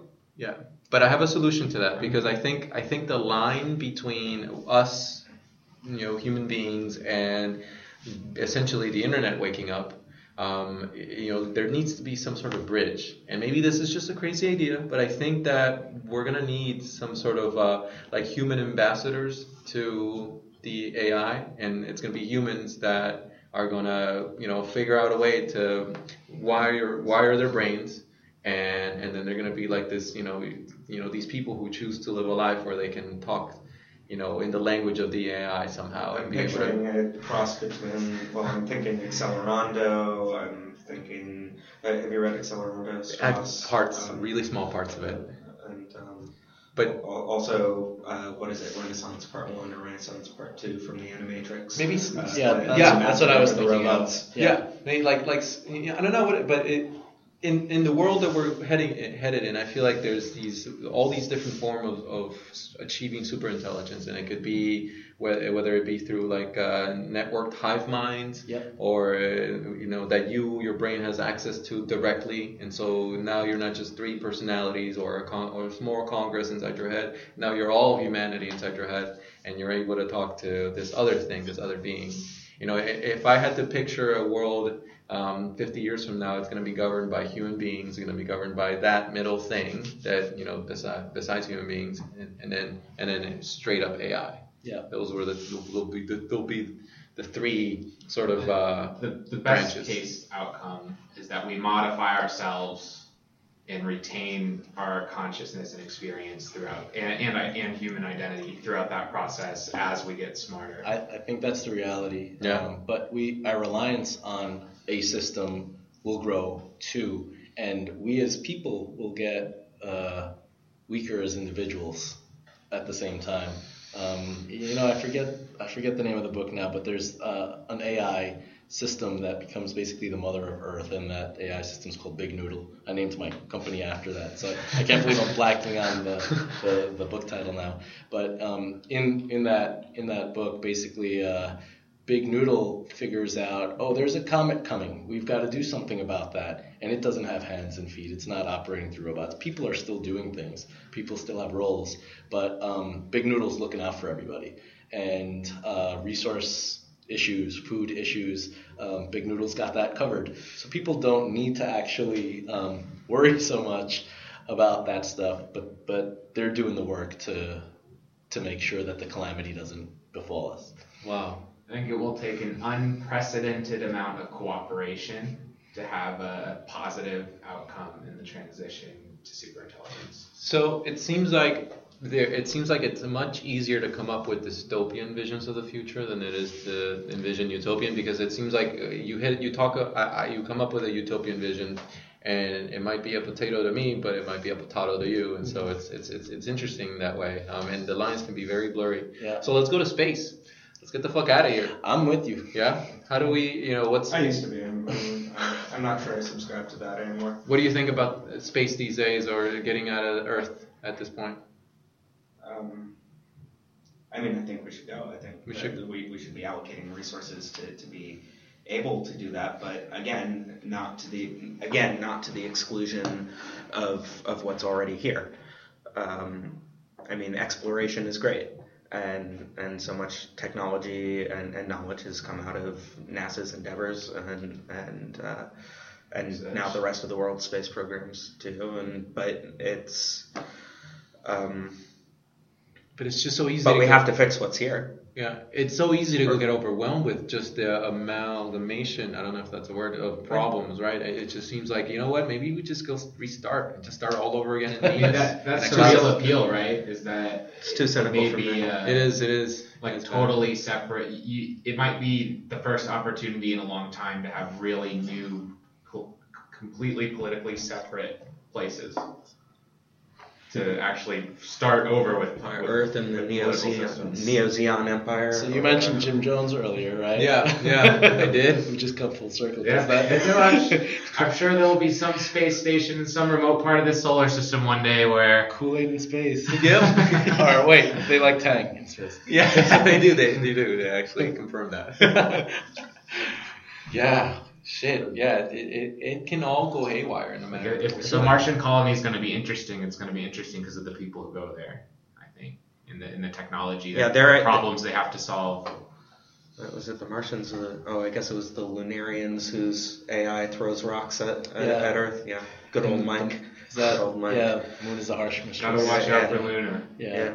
All right. No such thing as a free lunch.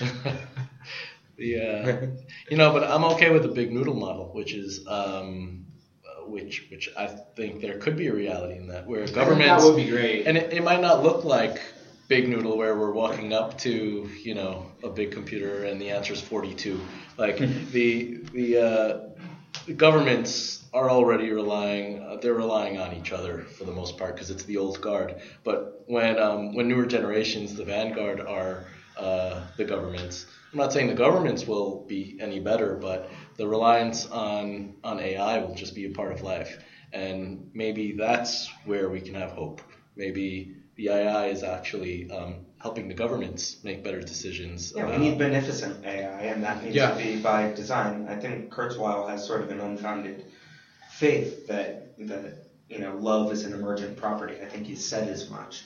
Um, that that intel that yeah, I think emergent intelligence will necessarily be loving, beneficent, and uh, Yeah, I think that's I think- almost certainly the, the low probability portion. the number of possible intelligences that could come up, right? well, I mean, it, sort of it needs to be by design. And, Yeah. and yeah. For sure. But you know, if this if this thing is existing in uh, in doesn't emerge organically, but instead is existing starting with uh, essentially a Constraints, yeah. reproduction of the human brain, a simulated one-to-one reproduction of the human brain. You know, then we can actually apply our knowledge. Of, of how things work structurally with our brains to, to So- maybe keep it in check. I mean, Neural- you perform neural virtual brain yeah. surgery on it. Have you read uh, Yeah. Nick Bostrom's book, I haven't. Superintelligences? So he, he, he goes into all of these possible scenarios of ways superintelligences could come about. Well, And then he we should goes- all go read this book and then come back and have this discussion. No, for sure. You Definitely. you definitely should. Yeah. Um, it was the book that kind of converted me from, I, I guess you could say, a Kurzweilian optimist Yeah.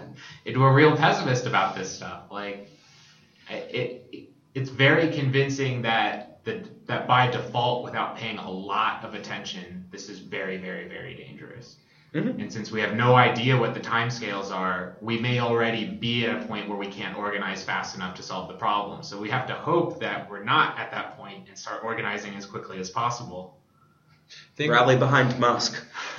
Probably. What if what if we are already past the point of no return? I mean, if you look at and and maybe this is a bad analogy, but if you saw Then let's have a party. Yeah, And that's why we party. That's why we're partying. This that that's the goal. This isn't that the goal of humanity to party till the end of the universe, till we you know past this the is why we're gonna of our sun. party at the end of the universe. Yeah. Yeah, yeah, we should. We Every should. year. It's it's roughly on time. Every year, you know, Yeah. Depending on your your Yeah. you know, time scale you're looking for. Yeah. Um, but what if, what if, what if, kind of like what you know, it's something that happened with the Go um, recently was where the machine, where was where the algorithm in the beginning of the first game, um, you know, the, the announcers or the people didn't really know what it was doing. You know, they thought that uh, the champion was. Did they deploy the system untrained and let it learn how to play it? No, I think it already had like training. So I can give a loose loose overview of how, how it works. Yeah. Um, basically, there there's two networks involved, Mm-hmm. neural nets, deep nets. Um, one is a policy network, which identifies possibly good moves, and then the other one uh, is basically a tree search through the good move space. So the, the point of the policy network is basically to trim down the search space by huge amounts. Yeah. They trained it primarily on games against. Um, on, on first, they, they bootstrapped it from games against humans against humans, and then they had it play itself. Yeah. Um, and so during a lot of these games, so so one of the great things was there there are pros, Japanese and Korean Go pros commentating live while these games are going on. and in the beginning, yeah, GoPros. uh, in the beginning, they say, "Oh, AlphaGo's making this mistake here at this move here," and then way later into the game, it became apparent that that Holy was a shit, really just- smart move. Was it a technique that like no one had ever seen before or something? It's something like that, where it appeared to be bad play, according to kind of the standard of pro play. Yeah. Um, and then way later on, they're like, "Holy shit, this computer is actually just smarter than us." So let me take the parallel into real life, right? Because if if this is if this AI thing wakes up, maybe it doesn't Well, but, I want mean, us this to is know still a that it'll purpose-built wake Yeah, up. yeah, for Right, sure. right, Single right, right. use, Yeah. Designed for this, except that it's not a purpose. It's it's not a, a purpose-built system in the same way that Deep Blue was. Mm. These general techniques can be used on a wide variety of extremely important problems. Yes. So Go is just a, a very clear example of it being better than a human because it's in the structure of competition. Yes. Yeah. How will we ever know if AI woke up and it just doesn't want us to know that it's awake? That's what I'm saying, basically. Like, like, how do I know that you know it's already awake? It doesn't want us to know it's awake, and it's kind of like Go, where it's like I mean, you're anthropomorphizing it. So Yeah, I, I know. I think don't it's know beside why. the point. Is it really? But but it, Who it cares if it's awake or not? We care about if it's capable of harming us. You know, it, it, it doesn't matter if it's aware or awake or, or cares about us or knows about. Like all, all that matters is is this thing capable of harming us? Are is it under our control or not? But then you got to think past that. It, it- what are you? What are your? What is your purpose? What is your goal? It doesn't. What, it, it doesn't. I mean, yeah, it should be an, our tool, right? Yes. It, it should be a tool that we use to achieve our goals. right. But if it gets out of our hands, if it becomes super intelligent, then why? Why should it listen to us? What factions did you guys align with in Fallout 4? Uh, I didn't play that game much. I actually don't know. I haven't played either. Yeah, okay, yeah. never mind. Okay. Is there a techno anarchist one? what factions are there? So I can pick right now. Actually. Let's see. Um, well, spoilers. Uh, Spoilers, well, yeah. There's there's uh, there's the Institute, which is basically basically the remnants of a fictionalized MIT. They've developed uh, sentient uh, androids, basically uh, the latest generation of which is externally indistinguishable from humans. They're called synths. There's something. Um, so really, what you need to decide between is aligning with the institute, which wants to regulate the synths and keep them subservient until they've sort of figured out what they're doing with them, humanity first, and then you have the, the railroad, which is you know an underground railroad that uh, that's helping synths to escape and go out and live their lives. Some of them unaware of the fact that they're robots, um, and um, I went with the institute. I um, and you know they ended up being somewhat ruthless and and generally the the uh, I mean the the developers sort of maybe it's not that they intend for you to, but it does kind of berate you for for this move because the the warm-hearted thing to do is align with you know with the railroad and free the synths. You know, freedom for all whether or not you things with a they're desire for self-determination.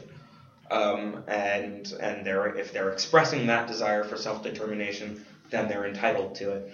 And uh, If if you And believe the- it's a thing worthy of ethical treatment, then you have to be on the side of rescuing them and preventing unethical treatment against them. And if you believe it's a technology which become imminently dangerous, then you have to be on the side of controlling it and regulating it at all costs. This takes us eerily back in time to slavery and people as tools Mhm. and whether they deserve rights or not. Um, Are we allowed to talk about what Osh is working on? Yeah. I s- I mean, I, at the level we understand it, yes. Yeah. for sure. Because you brought up an interesting point about like, are, is that thing alive? Are those neurons alive?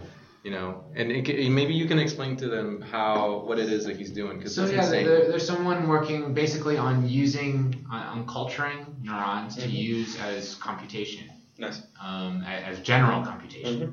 You know, So not, not logic specialized units. Logic computation. units. Yeah, um, downstairs.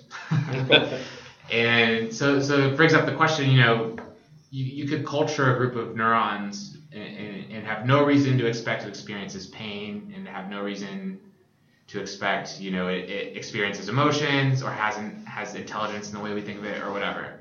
But the, the question is, does it have any experience? And if so, what nature is that experience? And that, of course, can be extended to computers and the internet as a whole, maybe all of society. You know, does do, do those things have experience? And if so, what's the nature of that experience? And do we actually care given our treatment of animals? Mhm. Well, you know, I, I think we should probably. Like we Why? should care about the treatment of animals. Okay, there we go. Yeah. right? Um, I, I think I think we know next to nothing about experience and Yeah. consciousness, Right. except that at least with animals we know the most, especially mammals. We, we, we can sort of imagine what it might be like to be a dog or to be a cat. We'll be wrong, of course, but there's going to be some overlap, and we have biological reasons for expecting there to be some overlap because our brains are relatively similar. Um, at least certain classes of experiences we should expect to be pretty similar. And so it seems like, you know, we'd want to minimize suffering in animals, even if we're okay with killing them and eating them, we'd still want to minimize suffering at least. Well, I mean, there's there's also the stop. You know, you know the grown meat option, cultured meat. They're also doing that downstairs. Yeah, I know. And Which um, is awesome. And that Which one, is great because I'm getting hungry. I- I'm really Meatballs, shark fin, and uh, Are they, they they're doing meatballs, uh, shark fin meatballs? no, well, they should, but there's there's one team that was doing shark fin and one team that's It's just incorporating Soylent Green now. Yeah. That's it. Um, but sorry, you were saying No, no, just the, the idea of, of meat that can be grown without the involvement of a you know non-autonomic Yeah, I mean know, that nervous seems like a moral Like, imperative to Yeah. pursue that It as is. quickly as possible. It seems inevitable too. Yeah. Yep. I'm all for it. Raise your hand. That's if got to you're be for it. I'm for reframed, you know. well, I'm not We willing. I'm not willing to give up burgers. Okay. So, yeah. So you better start growing some meat. I think that's the story of the 21st century. We got to figure out a way to have our cake and eat it. You know, we got to figure out a way to, you know, enjoy life to the fullest with all the commodities have access to and as have much energy as we want, but not destroy the planet. Yep. Eat Yeah. meat without a bunch of suffering. Yep. Have riches without making other people suffer. That's that's have space for for old school nature, forests, mountains, things Yeah. to. Uh, At least get in there and 3D scan it while we can. yeah, exactly. Oh, man. Yeah. oh man, Right? James. Yeah. At least. Totally. it's, okay, at least. Let's take it. well, let's go further. Let's go further, James. Um, will we ever find out whether we're in a simulation or not? And I mean, I think that question matters. I think that question matters. Some, I think Um, wait. Uh, huh. So, like, do we find out if? What, what do you mean by? I don't know. I mean, it's just whether we'll. So I, I have- a short scenario. Have you heard of the simulation, uh, the simulation hypothesis? Yes. Uh, uh, formally, I don't know. Can you explain? So essentially, the idea goes that if you think it's possible for our society to create a machine that can simulate a universe that's capable of hosting life that's aware, Mhm. um, then we almost certainly live in a simulation. And the or reason, or or very possibly implausibly. Why almost, almost certainly? certainly. Okay. Almost certainly. Okay, spell this out like for me. Extremely high probability. And the reason is for every real universe, even if there are an infinite number of real universes, um, if each one has even just one civilization that can do this, they're probably going to run more than one simulation. Hmm. And each one of those simulations, they may run more simulations. Probably there's lots of civilizations capable of hosting simulations in each one. hmm And it doesn't even matter if each simulation is as complex as the parent universe. It doesn't require that, right? It only requires that each simulation has enough complexity to host life that's aware of itself. I hate that the math bears that out. Yeah. So the number of simulations should vastly outnumber the number of real universes, even in a case where we have infinitely large, infinitely many real universes. Hmm. It's a larger infinite number of simulated universes. Very well articulated. Yeah, way. cool. It is really, yeah, yeah. It's, it made it blew my brain away. That was crazy. And so we'll never we'll never find out So, basically. Yeah, but it seems logically, like if you think we can do it, which Well, well, unless you can can hack the fabric of the simulation, Right. which is Right. yeah, but even then, is- maybe you go up one level, and then still almost certainly you're in a simulation. And you can go up one level, and still almost certainly you're in a simulation. Right? We we don't know how much complexity room there is. You know, maybe even there is a finite yeah. Well, going up number of simulations. might But- resolve the question at least. Yes, and then It might, and not then but, but never, no. never, it never could. We could No. never know for sure if It we're in ju- one it or would not. just create more questions. Well, isn't that isn't that what we're all about? We're, Yeah, we're absolutely. about finding is solving and solving questions that lead to more questions that lead to more questions that lead to more questions. Absolutely. Um, so we should we should find out, James. We got to find out. I mean, I don't know. I don't know how. But yeah, let's get Seems on that. unsolvable. Man. That's above my pay grade. yeah, yeah. Well, we'll just hope some huge breakthrough comes out from someone. They're like, guys, guys, look at this shit. We're in a fucking simulation. Holy shit, look at this shit. Everyone's like, oh my god. Yeah, and, I- quantum, I- and quantum science doesn't call it. They don't use the, that terminology of simulation, but they say there's an infinite number of. Or like a multiverse. A multi- or, yeah. It's one of the you- interpretations. Would, would you agree that uh, of the people at this table at the moment, I'm pro- I would probably be the most likely to think that this were a simulation, given the weirdness of my life lately. Yes, absolutely. Um, And um, but I'm I'm I'm gonna uh, go ahead and, and be on the side of the the. In, But even I if you like were, I don't like the idea that we're living in the matrix And or just to a, clarify, a matrix. Just to clarify, a- by simulation, I don't mean designed for us. Yeah, Or just a having any kind of knowledge of us. con- yeah. as a construct. yeah, exactly. but how do you know it would it, it isn't designed for you? just because you know having had this argument with lots of people who are religious before there's very little evidence that this universe cares about us and that we have a special place in this universe Right, right. in general that argument still holds fine We're, we're occupying space, and not and not for very long in the grand scheme of things. Um, For now, yeah, yeah. until until Yeah. we meld with whatever. but you know Time, time even if we live um, until the heat death of this universe it may be a tiny piece of a tiny timeline of a Right. tiny area Rick and Morty, God damn it. the spice, the spice must flow. what are you talking? Uh, someone, someone, give me some dialogue that, uh, that Rick would say. let's not get into this again morty that was good. that was good. Yeah, that was really you good. you've practiced. You've yeah practiced. i'm getting there i'm getting there Please continue. rick is my idol so Oh dear if i God. can end up like rick that's a success Holy shit. I, I don't know. Best the, case the whole- scenario. the the whole relationship with a hive mind thing I dig, but um, Would you clone yourself, James? it's funny. I was just ac- actually having this conversation with my girlfriend. Uh, she's like, She said yes. You get a little clone of yourself. I'm like, hmm. well, do you get to tweak it Gattaca style?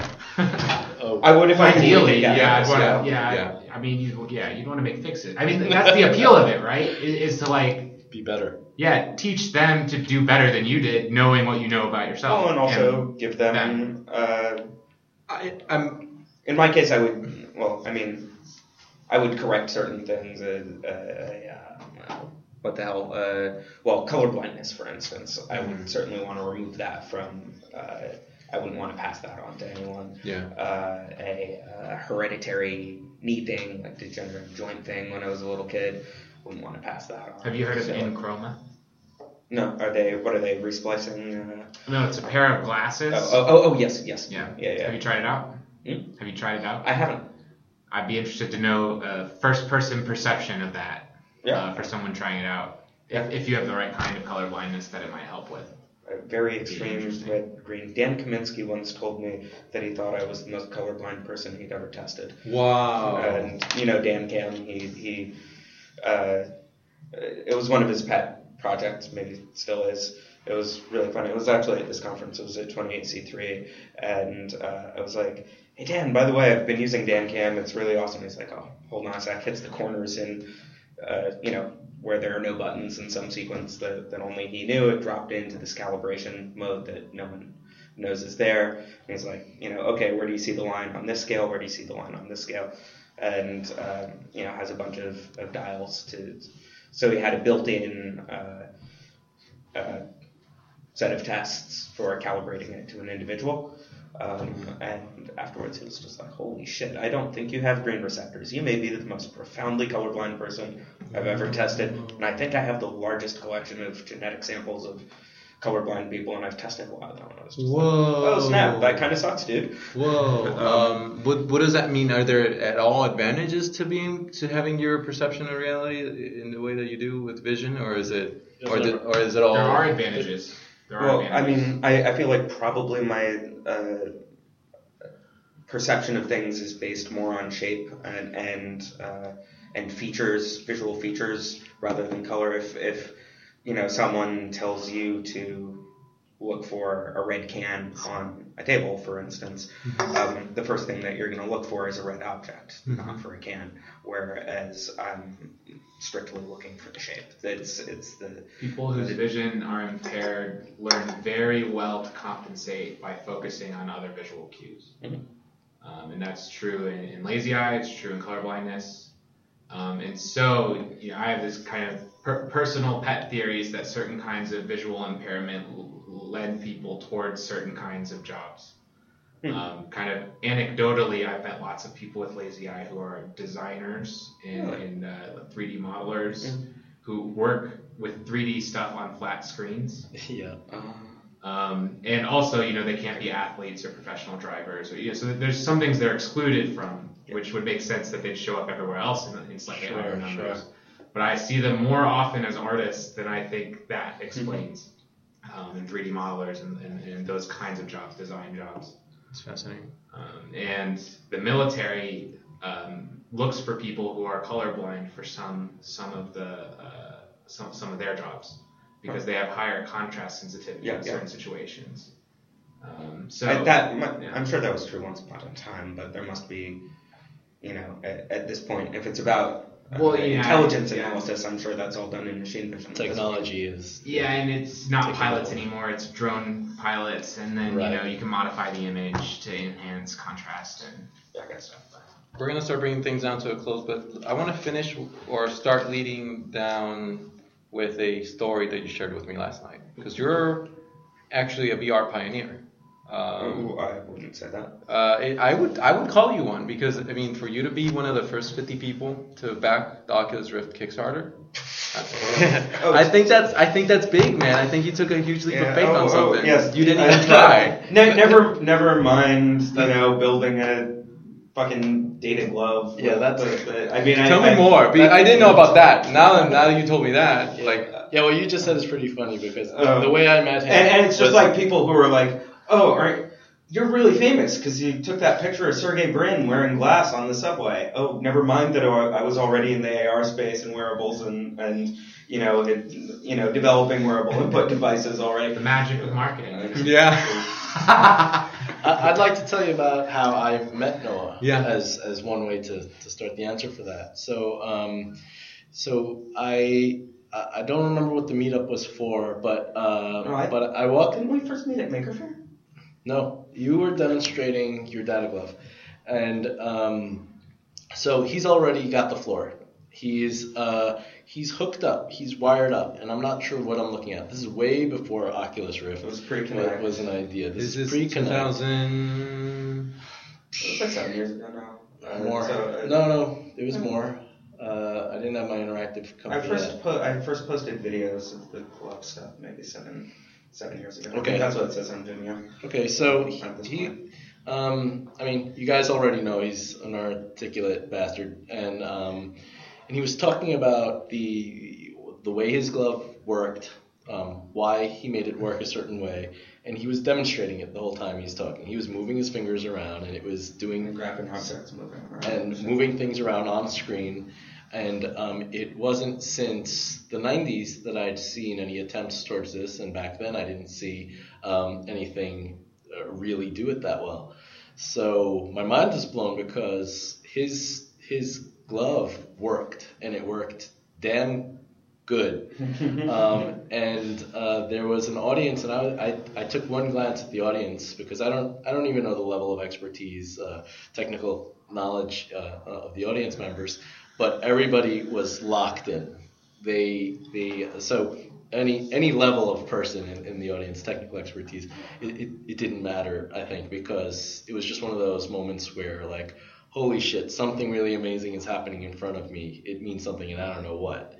But And then I um, kind of slept on it. but this is next level stuff. And he, he did it a long time ago, and uh, I was impressed then, and uh, I have a lot of love for that story because it, it helped rewire me a little bit when I saw his demonstration. What did what what what impact did it have on you? What did you do after? So I my specialty is in physical computing, and I uh, do interactive experience design, and I use a lot of sensors. I use you know real hardware uh, it, to go along with the software, um, and there was just this flood of ideas that was happening so fast that I couldn't almost sort through it. It's one of those wonderful train wrecks of creativity that I would spend the next months pulling from and saying and saying to myself that that that reminds me of Noah, you know. You know, what's And- funny is something else rewired me to do that, and that was um, and so that was Zach Smith. Mhm. That was when Bre introduced me to to Hoeken, Okay. and uh, and he, he invited me to come check out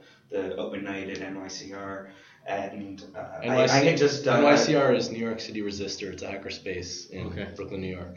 Um, and uh, I I had just done my first Arduino project. A friend had basically come over, uh, an industrial design student. My girlfriend at the time was an architecture student at Pratt uh, in Brooklyn, and um, she, by the way, is also she's doing really interesting uh, work right now. But um, the uh, let's say derailed by that. Um, anyway, he came over. He wanted to build an, an accelerometer activated bicycle brake light. Sorry, my neighbor. Um, so she was going to Pratt. I was living next to Pratt to uh, be close to her. So my neighbor was an industrial design major. Comes over. Hey Noah, you know about computers? Um, uh, I was a network admin or some shit, and uh, is and anyway, accelerometer activated bicycle brake light had an Arduino stamp and some LEDs and had no clue what to do with them. Oh, and an accelerometer. Uh, and it had been, you know, years and years and years since I'd coded anything. But sorry, And what that and, what detail. that and what that means in layman terms would be that when the I'm guessing when the bicycle stops, the, the accelerometer is uh No, just when you start slowing down and without having to wire up to uh, the wheels or anything. Got it. And there's a you have to do a lot of you know take a lot of anti-noise measures there. But it in terms of like just demonstrating the, the principle for his thesis project, it was fine. We got it done in like half an hour. I was like, oh holy shit, this stuff's kind of easy. And then um, uh, and then ran into Bre Pettis, uh, who it happened to be Alicia Gibb's birthday party. She was friends with the, one of the librarians at Pratt, with whom I'd gone to high school upstate. Uh, in, in upstate New York, she, she had invited me to this party, basically just to round out the crowd. Um, so some of uh, her high school friends, just to make it a bigger party. But it was Alicia Gibb's birthday party. She went on to uh, found the Open Hardware Foundation and, and organized the Open Hardware Summits uh, and is now married to Nathan Seidle, uh, who's the founder of SparkFun. Um, but anyway, I run into Bre in the kitchen, recognize him from, I think, the Make webcasts or, or, or something, the weekend projects. And I'm like, oh, Bre Pettis, dude. You're pretty cool. And uh, he's like, oh, have we met? And I'm like, no, but I just did my first Arduino project. It was kind of fun. Um, and uh, uh, he's like, cool. So what are you really into? And I'm like, well, I just saw this shit about RepRap. You know, these self-replicating rapid prototypers. This is kind of. He's like, well, you got. I got someone you got to meet. Takes me into the next room and introduced me to Hoeken. And he's like, yeah, I'm running this thing, RepRap Research Foundation, and you know, MakerBot came uh, out of all of that. I've Um, read rap. hmm? I've read rap. right Nice. What, what kind? The Prusa, right? Nice. Yeah. Prusa 3D. Yeah. Prusa is also That's the an best. awesome, awesome guy. Yeah, I did a lot of research. Yeah, that's like the best. the best thing for me to do is get a Prusa 3D and build it myself. Uh-huh. But so I, I digressed again. Um, basically, uh, Zach said, "Come by NYCR um, for for the open night." Uh, I went home from that party, found on the curb an old like toy truck, um, and was like, "Fuck, I need a DC motor to play with." Pulled it out, got some transistors. Had no idea how to build a motor controller, but sort of worked out how to make a bidirectional, you know, variable voltage controller, um, uh, basically an H bridge, but uh, just connected for or, or made out of discrete transistors. So I bring it in, I, and I'm like, hey, look, Zach, I made a you know motor controller. He's like, you made an H bridge. I'm like, great, I invented the H bridge. What's an H bridge? Well, I guess it's that. Um, anyway, I was like, hey, dude. So I was looking at SparkFun, and I think I can build a motion capture system out of this stuff. And he's like, great. I'm like, can you help me? And he's like, no, but you should do it anyway. So uh, I went and I ordered a bunch of parts, and then I ran into him at Hope uh, a few months later and had gotten the first basic uh, demo working, but I was using a Wii nunchuck, Mhm. uh, and then uh, uh, an IMU and a flex sensor on the elbow. Basically, it was actually really low profile Hmm. and gave you essentially shoulder to fingertip. Well, uh, with the glove, eventually it was shoulder to fingertip, but uh, you know, a full limb capture. And there was no home motion capture at this point. Showed it to him. I was like, hey, so I did it. And he's like, oh, holy crap, you did. Um, and uh, and then I just started hacking on stuff. Uh, that uh, the glove that I built then ended up getting me a gig in a NASA-funded neurophysiology research lab at Mount Sinai School of Medicine, doing uh, uh, basically uh, well building data loggers and shit like that. Uh, uh, we we got to work on some cool stuff. Built a few simulators. Uh, anyway, how the fuck did I we was somehow you took me there, but uh, I like that. I like it. Um, let's talk about the Oculus Rift. What what happened um, with the Rift? Um, Oh, I don't want to bitch. you don't want to. Um, don't oh, sure oh. you don't want to bring it up? Okay, so I was traveling and I like your, your honesty. I don't want to. well, I, I mean, and I even tried to leverage something uh, about it. Uh, never. Anyway, I was traveling. I wasn't keeping up with my personal email, uh, and uh, I don't really check my personal Gmail at regular intervals because it's a pain in the ass with the with the firewall in China and everything. And um, so I basically missed the notification from Kickstarter that um, you know the survey that I had to respond to to get my first um, uh, or to get my final version. Uh, which, if you responded before February 4th or something like that, you um, you got a uh, if you funded if you backed the DK1. So I did back the DK1. I bought a DK2. Uh, to my knowledge, I was the first person to put a leap motion on the front of a Rift. Um, I had it tilted down by 30 degrees because I was under this stupid impression that people would want to track their hands down here, but that was all wrong. Uh, but if you look on Thingiverse, the, the first uh, leap to, to Rift mount was mine. But I might um, have printed it. Uh, cool. If, if, it, if it went on the DK1 and it was tilted down 30 degrees, that was mine. Um, I did. nice. Cool. That's awesome. um, Small world. and uh, um, but uh, so I did get the DK1 and, and the DK2 and um, uh, and then I missed responding to this survey by a day. And Did you contact him again? Uh, I ended up trying to. So it was funny. If, uh, about a month before, on a on a random ass island off the coast of Thailand, uh, in Koh Tao, um, at 2 a.m. in a fucking 7-Eleven, I I, um, I was. I was wearing a T-shirt from this uh, music video that that I had worked on for Robert DeLong, and uh, this guy just goes, "Hey man, uh, is that a Robert DeLong T-shirt?" I'm like, "Yeah, dude, you you know him?" He's like, "Personally, actually, I know his his makeup artist," and uh, I'm like, "Yeah, cool. I worked on his video." He's like, "Yeah, yeah. So what are you into, man?" And I'm like, "You know, VR, AR, AR primarily." He's like, "Oh, that's interesting. I'm the hiring manager for Oculus." On a random island off the coast of Thailand at 2 a.m. in a 7-Eleven because I happened to be I imagine that a island's not not so random. It's tiny. I It mean, is but fucking I mean, tiny. like, it's got to attract a certain kind of Either person. that right? or he's in a simulation. That yes. he's in a simulation. simulation. Well, but, I mean, this is the kind of thing that and sitting down across from Sergey Brin on the fucking subway, or or having the first time I presented that glove in public was uh, was on the Fat Man and Circuit Girl live show at um, uh, at, at um, Notacon, and which was Jeri Ellsworth's thing. Jeri Ellsworth then went on to put together the hardware team at Valve and then spin off.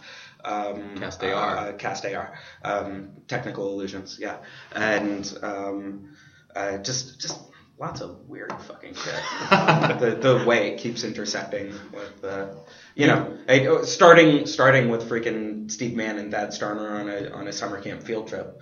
Um, Total simulation. totally. Yeah, I, I worry that it's already been five years, and you know, because I, I, I, this 100-hour project in my mind is going to set a precedent. I think that uh, it's going to set a precedent where I'm going to end up either deciding whether I want to be this David Blaine type of guy for VR or not, you know. And so at some point, maybe I'm going to be five years into the future, and I'm going to be like, all right, why, you know, We'll be in a bubble on Times in, in Times Square, underwater with a headset on. yeah. yeah, this could be. I could, I, you and I could be in a simulation right now. We could Yeah, be. yeah, I don't know. possible. I, I think your 100 hour I think it's pretty uh, likely. experiment is actually very important. Yeah. And um, I'm, I'm glad you have, from my impression is that you have a kind of a casual uh, view of what you're about to do, but it's it'll get ref- referred to um, over time. I think it's. Uh, I think it's. Uh, I think it's necessary. Yeah. I think. I think. s- I think these companies that are building these headsets want to know um, what would just as a form of an experiment to see just someone do it. Enjoy your captivity. I, I just I just got out of five days in jail. Well, it really was like three or four days in jail, including the time in the homeless Chinese house. jail. Uh, yes, yes, in China, and uh, No, no vibes in, in jail. no vibes in uh, no, no vibes in jail. Not yet. Might have been easier with with the vibe and Tilt Brush and uh, VR desktop. And, yep. But you know what? You get the difference being you get to shape your own prism. You get to you Yeah. get to build it out. You're going to maybe be that's maybe that's Access the to good an note we can leave off on amazing. is we'll all get the chance to shape our own prison. Yeah. yes. And with that, uh, After, oh man, beautiful. beautiful. And with that, let's just uh, how to how to uh, how to keep in touch and how to follow up. No, let's start with you. How do how do people keep in touch and follow up with what you're doing these days? Do you guys have WeChat? I'm trying to- that's the number one question, yep. Uh, it's Neo Shima. um, no, I uh, um, Twitter, I guess. N O A Z A R K. Uh, Noah's Ark. I don't post very often. Uh, at some point, I'm going to revive my blog, which was blog.integratedrealities.com, or rather, it was augmentation at WordPress.com a long, long ass time ago, but I can't really access .wordpress.com things from inside China because that's blocked too. Um, so uh, if I do How post something, set up a proxy? It's not. I'm, I'm just. I thought that was the solution. I, I, I'm, Yeah. I'm kind of just being a dick about it. um, but uh, VPNs, yeah. Yeah. Uh, but WeChat, on the other hand, is for, for real time social media at this point. That's what I'm using. Uh, uh, keeping your phone connected to a VPN all the time eats the battery really quickly, and so I don't really bother with Twitter at this point. Uh, so I've been effectively cut off from the from uh, the Western tech world. But um, uh, yeah, Twitter. you gotta keep coming back, dude. You gotta keep coming back out here. I'm, I'm gonna start spending more time in uh, in San Francisco for sure. New York eventually uh, again. Uh, but yeah, N O A Z A R K uh, Alpay. Dude, yeah, and I'm uh, so I- I've, I've my interactive agency was acquired this past year, um, and I just started up uh, a new home called BigNoodle.com, and it's going to be uh, you know I'm I'm still sticking to my physical computing guns, but it's going to be a focus on VR. So um, so yeah, um, I can be found at BigNoodle.com and there's very little there now, but it's going to be a real kind of crazy next couple of months, I think.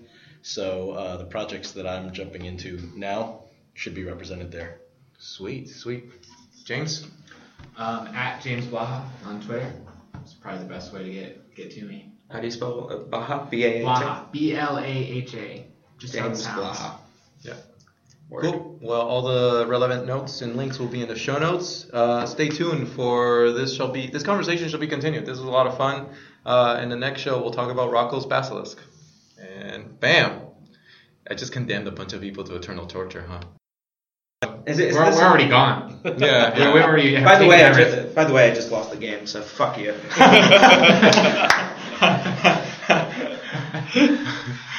oh, that, man. that subtle the game win. Unintentional. Um, all right, I, I